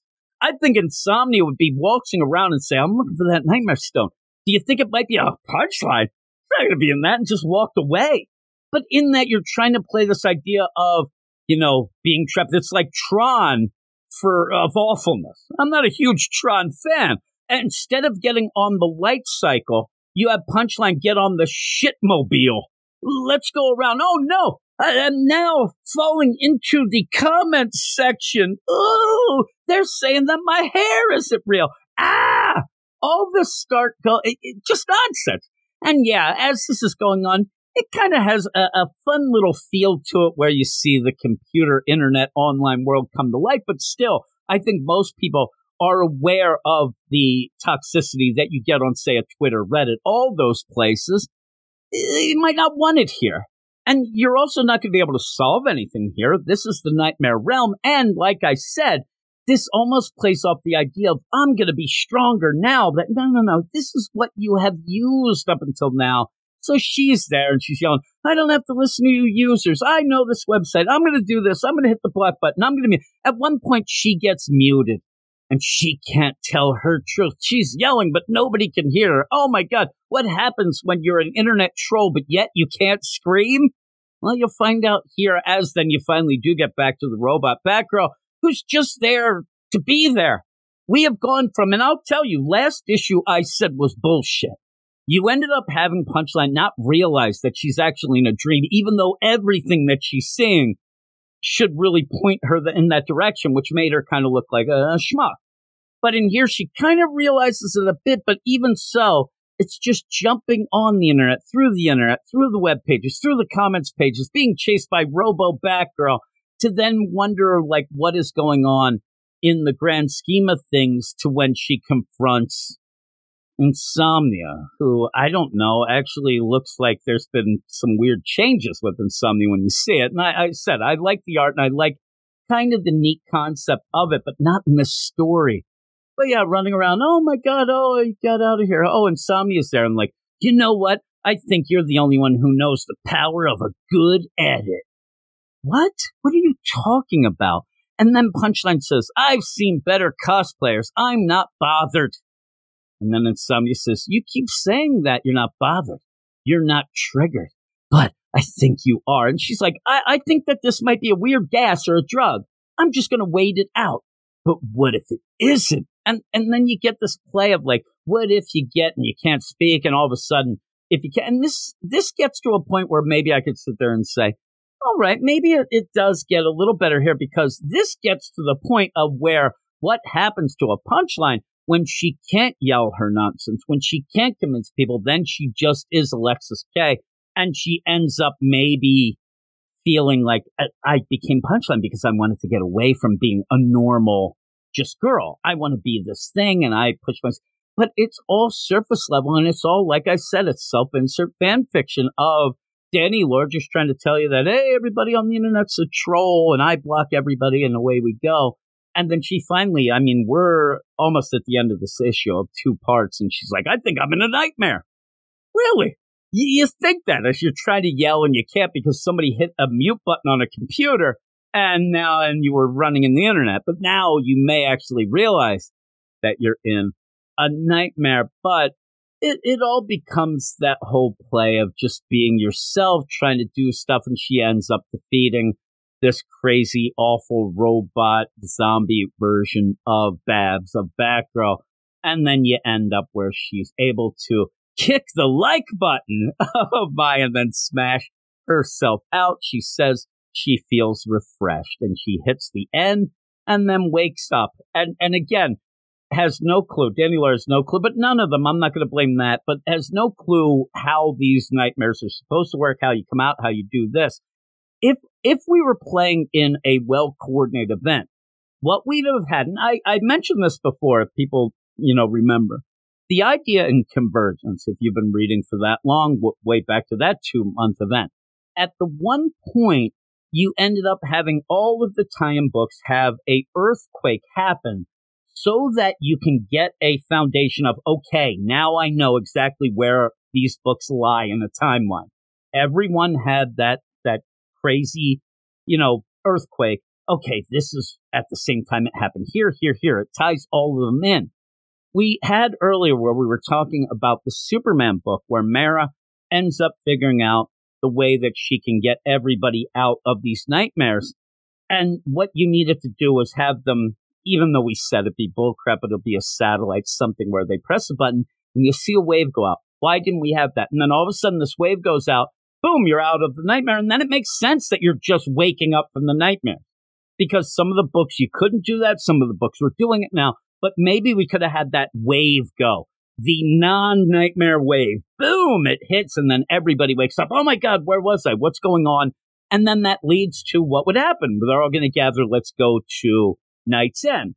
You didn't have that, so it's just just nonsense. And, you know, you have Punchline wake up. She's there with the Royal Flush Gang, right where they ended up falling asleep. They're waking up, too. They seem like they have headaches. Oh, my God.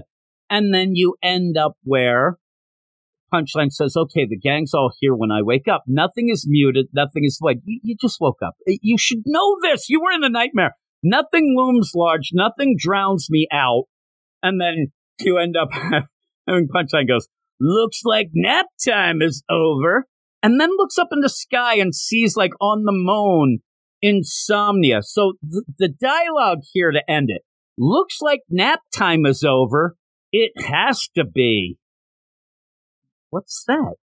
Like, like that feels like it's supposed to be this big, like, well, a punchline. I mean, seriously, if you're going to play it up. Nap time, looks like nap time is over. It has to be. Does it? You barely even knew you were in a nightmare nap anyway. You wake up, oh man, I, I guess that I'm not there. What's going on? My, I'm not muted by that computer world that I was in, or I'm not being chased by that horrific zombie robot Batgirl. Oh my goodness. Well, I guess nap time's over. It has to be. It's so bad. But that's it. That's the end. I'm telling you, these books are so bad. It says to be concluded in Night Terrors, Night's End. For some, I can start seeing why Eric Shea bailed. This was a quick one, but really, again, it really, the basis of it to me, and maybe I'm way off, but to me, it goes even against the idea of what Punchline is about. And then by the end, I think that there is that problem. Maybe Danny Lore couldn't get over the hurdle of trying to make a story where you feel sympathetic to what is a villain. But you can do that. You can do that because it is a character. And like I said, at that one point when she can't yell, she can't be heard, she kind of morphs back into just, you know, Alexis, that is where you should have been all along, that you find out the inner workings of the uh, of a girl who's trying to be larger than life, a girl who didn't have much going on and ended up latching onto the wrong thing, the Joker, to try to elevate herself in other people's eyes. But the way she could do it, the only way she could figure it out is by going completely toxic with it. And that's come back to bite her in the ass. And maybe you could tell me that's what it was about, but I don't get it. And I didn't think that it was well done. It didn't really connect well into last issue either. It was complete bullshit. So I'm going to give it. And I did like the art. And again, the concept could have been okay. I'm still going to give it a four point five out of ten. But that's it. That's it for the, the podcast this week. I apologize. Apologize for getting drunk. Or maybe I apologize for being too sober. I don't know which of which. You'll have to decide yourself. But with all of that, hopefully Eric Shea will be rejoining me sometime soon. That's on his time. He's just going to be stepping away, as I said. And when he feels like he wants to come back, then he'll be coming back. In the meantime, going forward, I might try to change up some things. One of my fears, I said earlier, is the idea that people are like, man, this podcast sucks without Eric. That, that'd be a really big fear. But I also don't want to end up making the podcast feel like, oh, this is just the podcast minus Eric. I kind of want to, if he's gone, maybe I can set some things up. Maybe we can do some things different. Maybe we can mix some different books in and things like that. I don't know. Maybe a little manga. Huh? Maybe some Marvel. I don't know. But I think I might end up talking some news. Maybe we'll have a little like editorial type thing or something. I do want to do something. And and as this is going on, tell me if this makes sense. Maybe because we have episode five hundred coming up very soon. Maybe I'll just start trying some things and I'll ask people, well, did that work? Is that good? And maybe that'll be a way, because I was having this idea that we should, after five hundred episodes, maybe change things up a bit, get things a little more fresh. And then maybe we could do that. And then Eric rejoins me. Everything's great. And we go forward with that. But hopefully people continue on until that point. And we'll, we'll figure it out together. But it's time as a solo deal. Kind of feels lonely saying, oh, my book of the week. But my book of the week is Batman, World's Finest. I believe that it was issue eighteen. Is that what it was? I believe it might have been. But here are the books as I load this up. See, I'm I'm off my game. Drinking a little too much by myself. There we go. But next week, we have, uh, you know, a bunch of great books, I think. I'm very, not really, but we do have Night Terrors number four. So at least we'll see there. Two of these books will be on the Patreon Spotlight. That is picked by the badasses, the Get Fresh Crew. And again, we have a couple non-spooky books mixed in with the Night Terrors stuff. And if things keep going as they do, you would assume that the spotlight will be non-spooky books. But here's what we have on on the docket. We have Batman the Brave and the Bold, number four. I'm going to have to get somebody to talk with me about that. That book ends up being real long, but we'll see how that is. We have Dark Knights of Steel, number twelve. I was shocked. I thought that that series ended. I really, really did. And then I messaged Eric and I said, hey, you know, Dark Knights of Steel twelve comes out next week. He said, oh, shit, I thought that ended. I said, so did I. But also we have the Penguin number one, the Tom King book, the old Penguin getting approached to be a part of the C I A, and the Unstoppable Doom Patrol number five. So we have Denny Colbert with that one. That ends up, uh, that member, they added an issue. So this is five of seven, I believe. So we have a couple more after this. But he better get to telling a story is what he better get to. So with that, those are the non-spooky books, right? Then we go into the Night Terrors. I already said Night Terrors number four, Night Terrors Action Comics number two, Night Terrors Angel Breaker number two, that has been one of me and Eric's like sleeper hits, Night Terrors Detective Comics number two, Night Terrors Harley Quinn number two, and Night Terrors Titans number two. So one, two, three, four, five, six, I believe. One, two, three, four, five. Six Night Terrors books. That is a lot. I'm definitely, if Eric doesn't join me, I'm definitely going to have to get people to help me out on that. So, hey, if you want to help out, get a hold of me. We'll, we'll do it that way. But those books will be on all of our different iterations of podcasts. Say the Patreon Spotlight, the two books picked by the badasses of the Get Fresh Crew, uh-uh, that you can listen to by going over to patreon.com slash weird science. And then we'll have probably a T G I F. Hopefully on that F of a Friday, and that'll be the other two, and then the spooky books will be the main podcast as we try to struggle through it. I, I just want to like say to everybody, it's kind of an apology, but the idea of going through some of these books by myself, it, it's a very daunting task. I end up kind of freezing up when I do that. I don't really enjoy talking about the books by myself. It might seem like it's like, well, it's just you yapping all the time anyway, but there's there's that difference, and it really does, you know, get me. And I already will tell you that I do miss Eric. I already miss him on these books, so hopefully well, he'll get things sorted out, and he'll be back sooner, not later. But all of that said and done, that is it. Thanks, everybody, and we will talk to you all next week. You are all weirdos. Weird science is the revolution. Weird science is the revolution.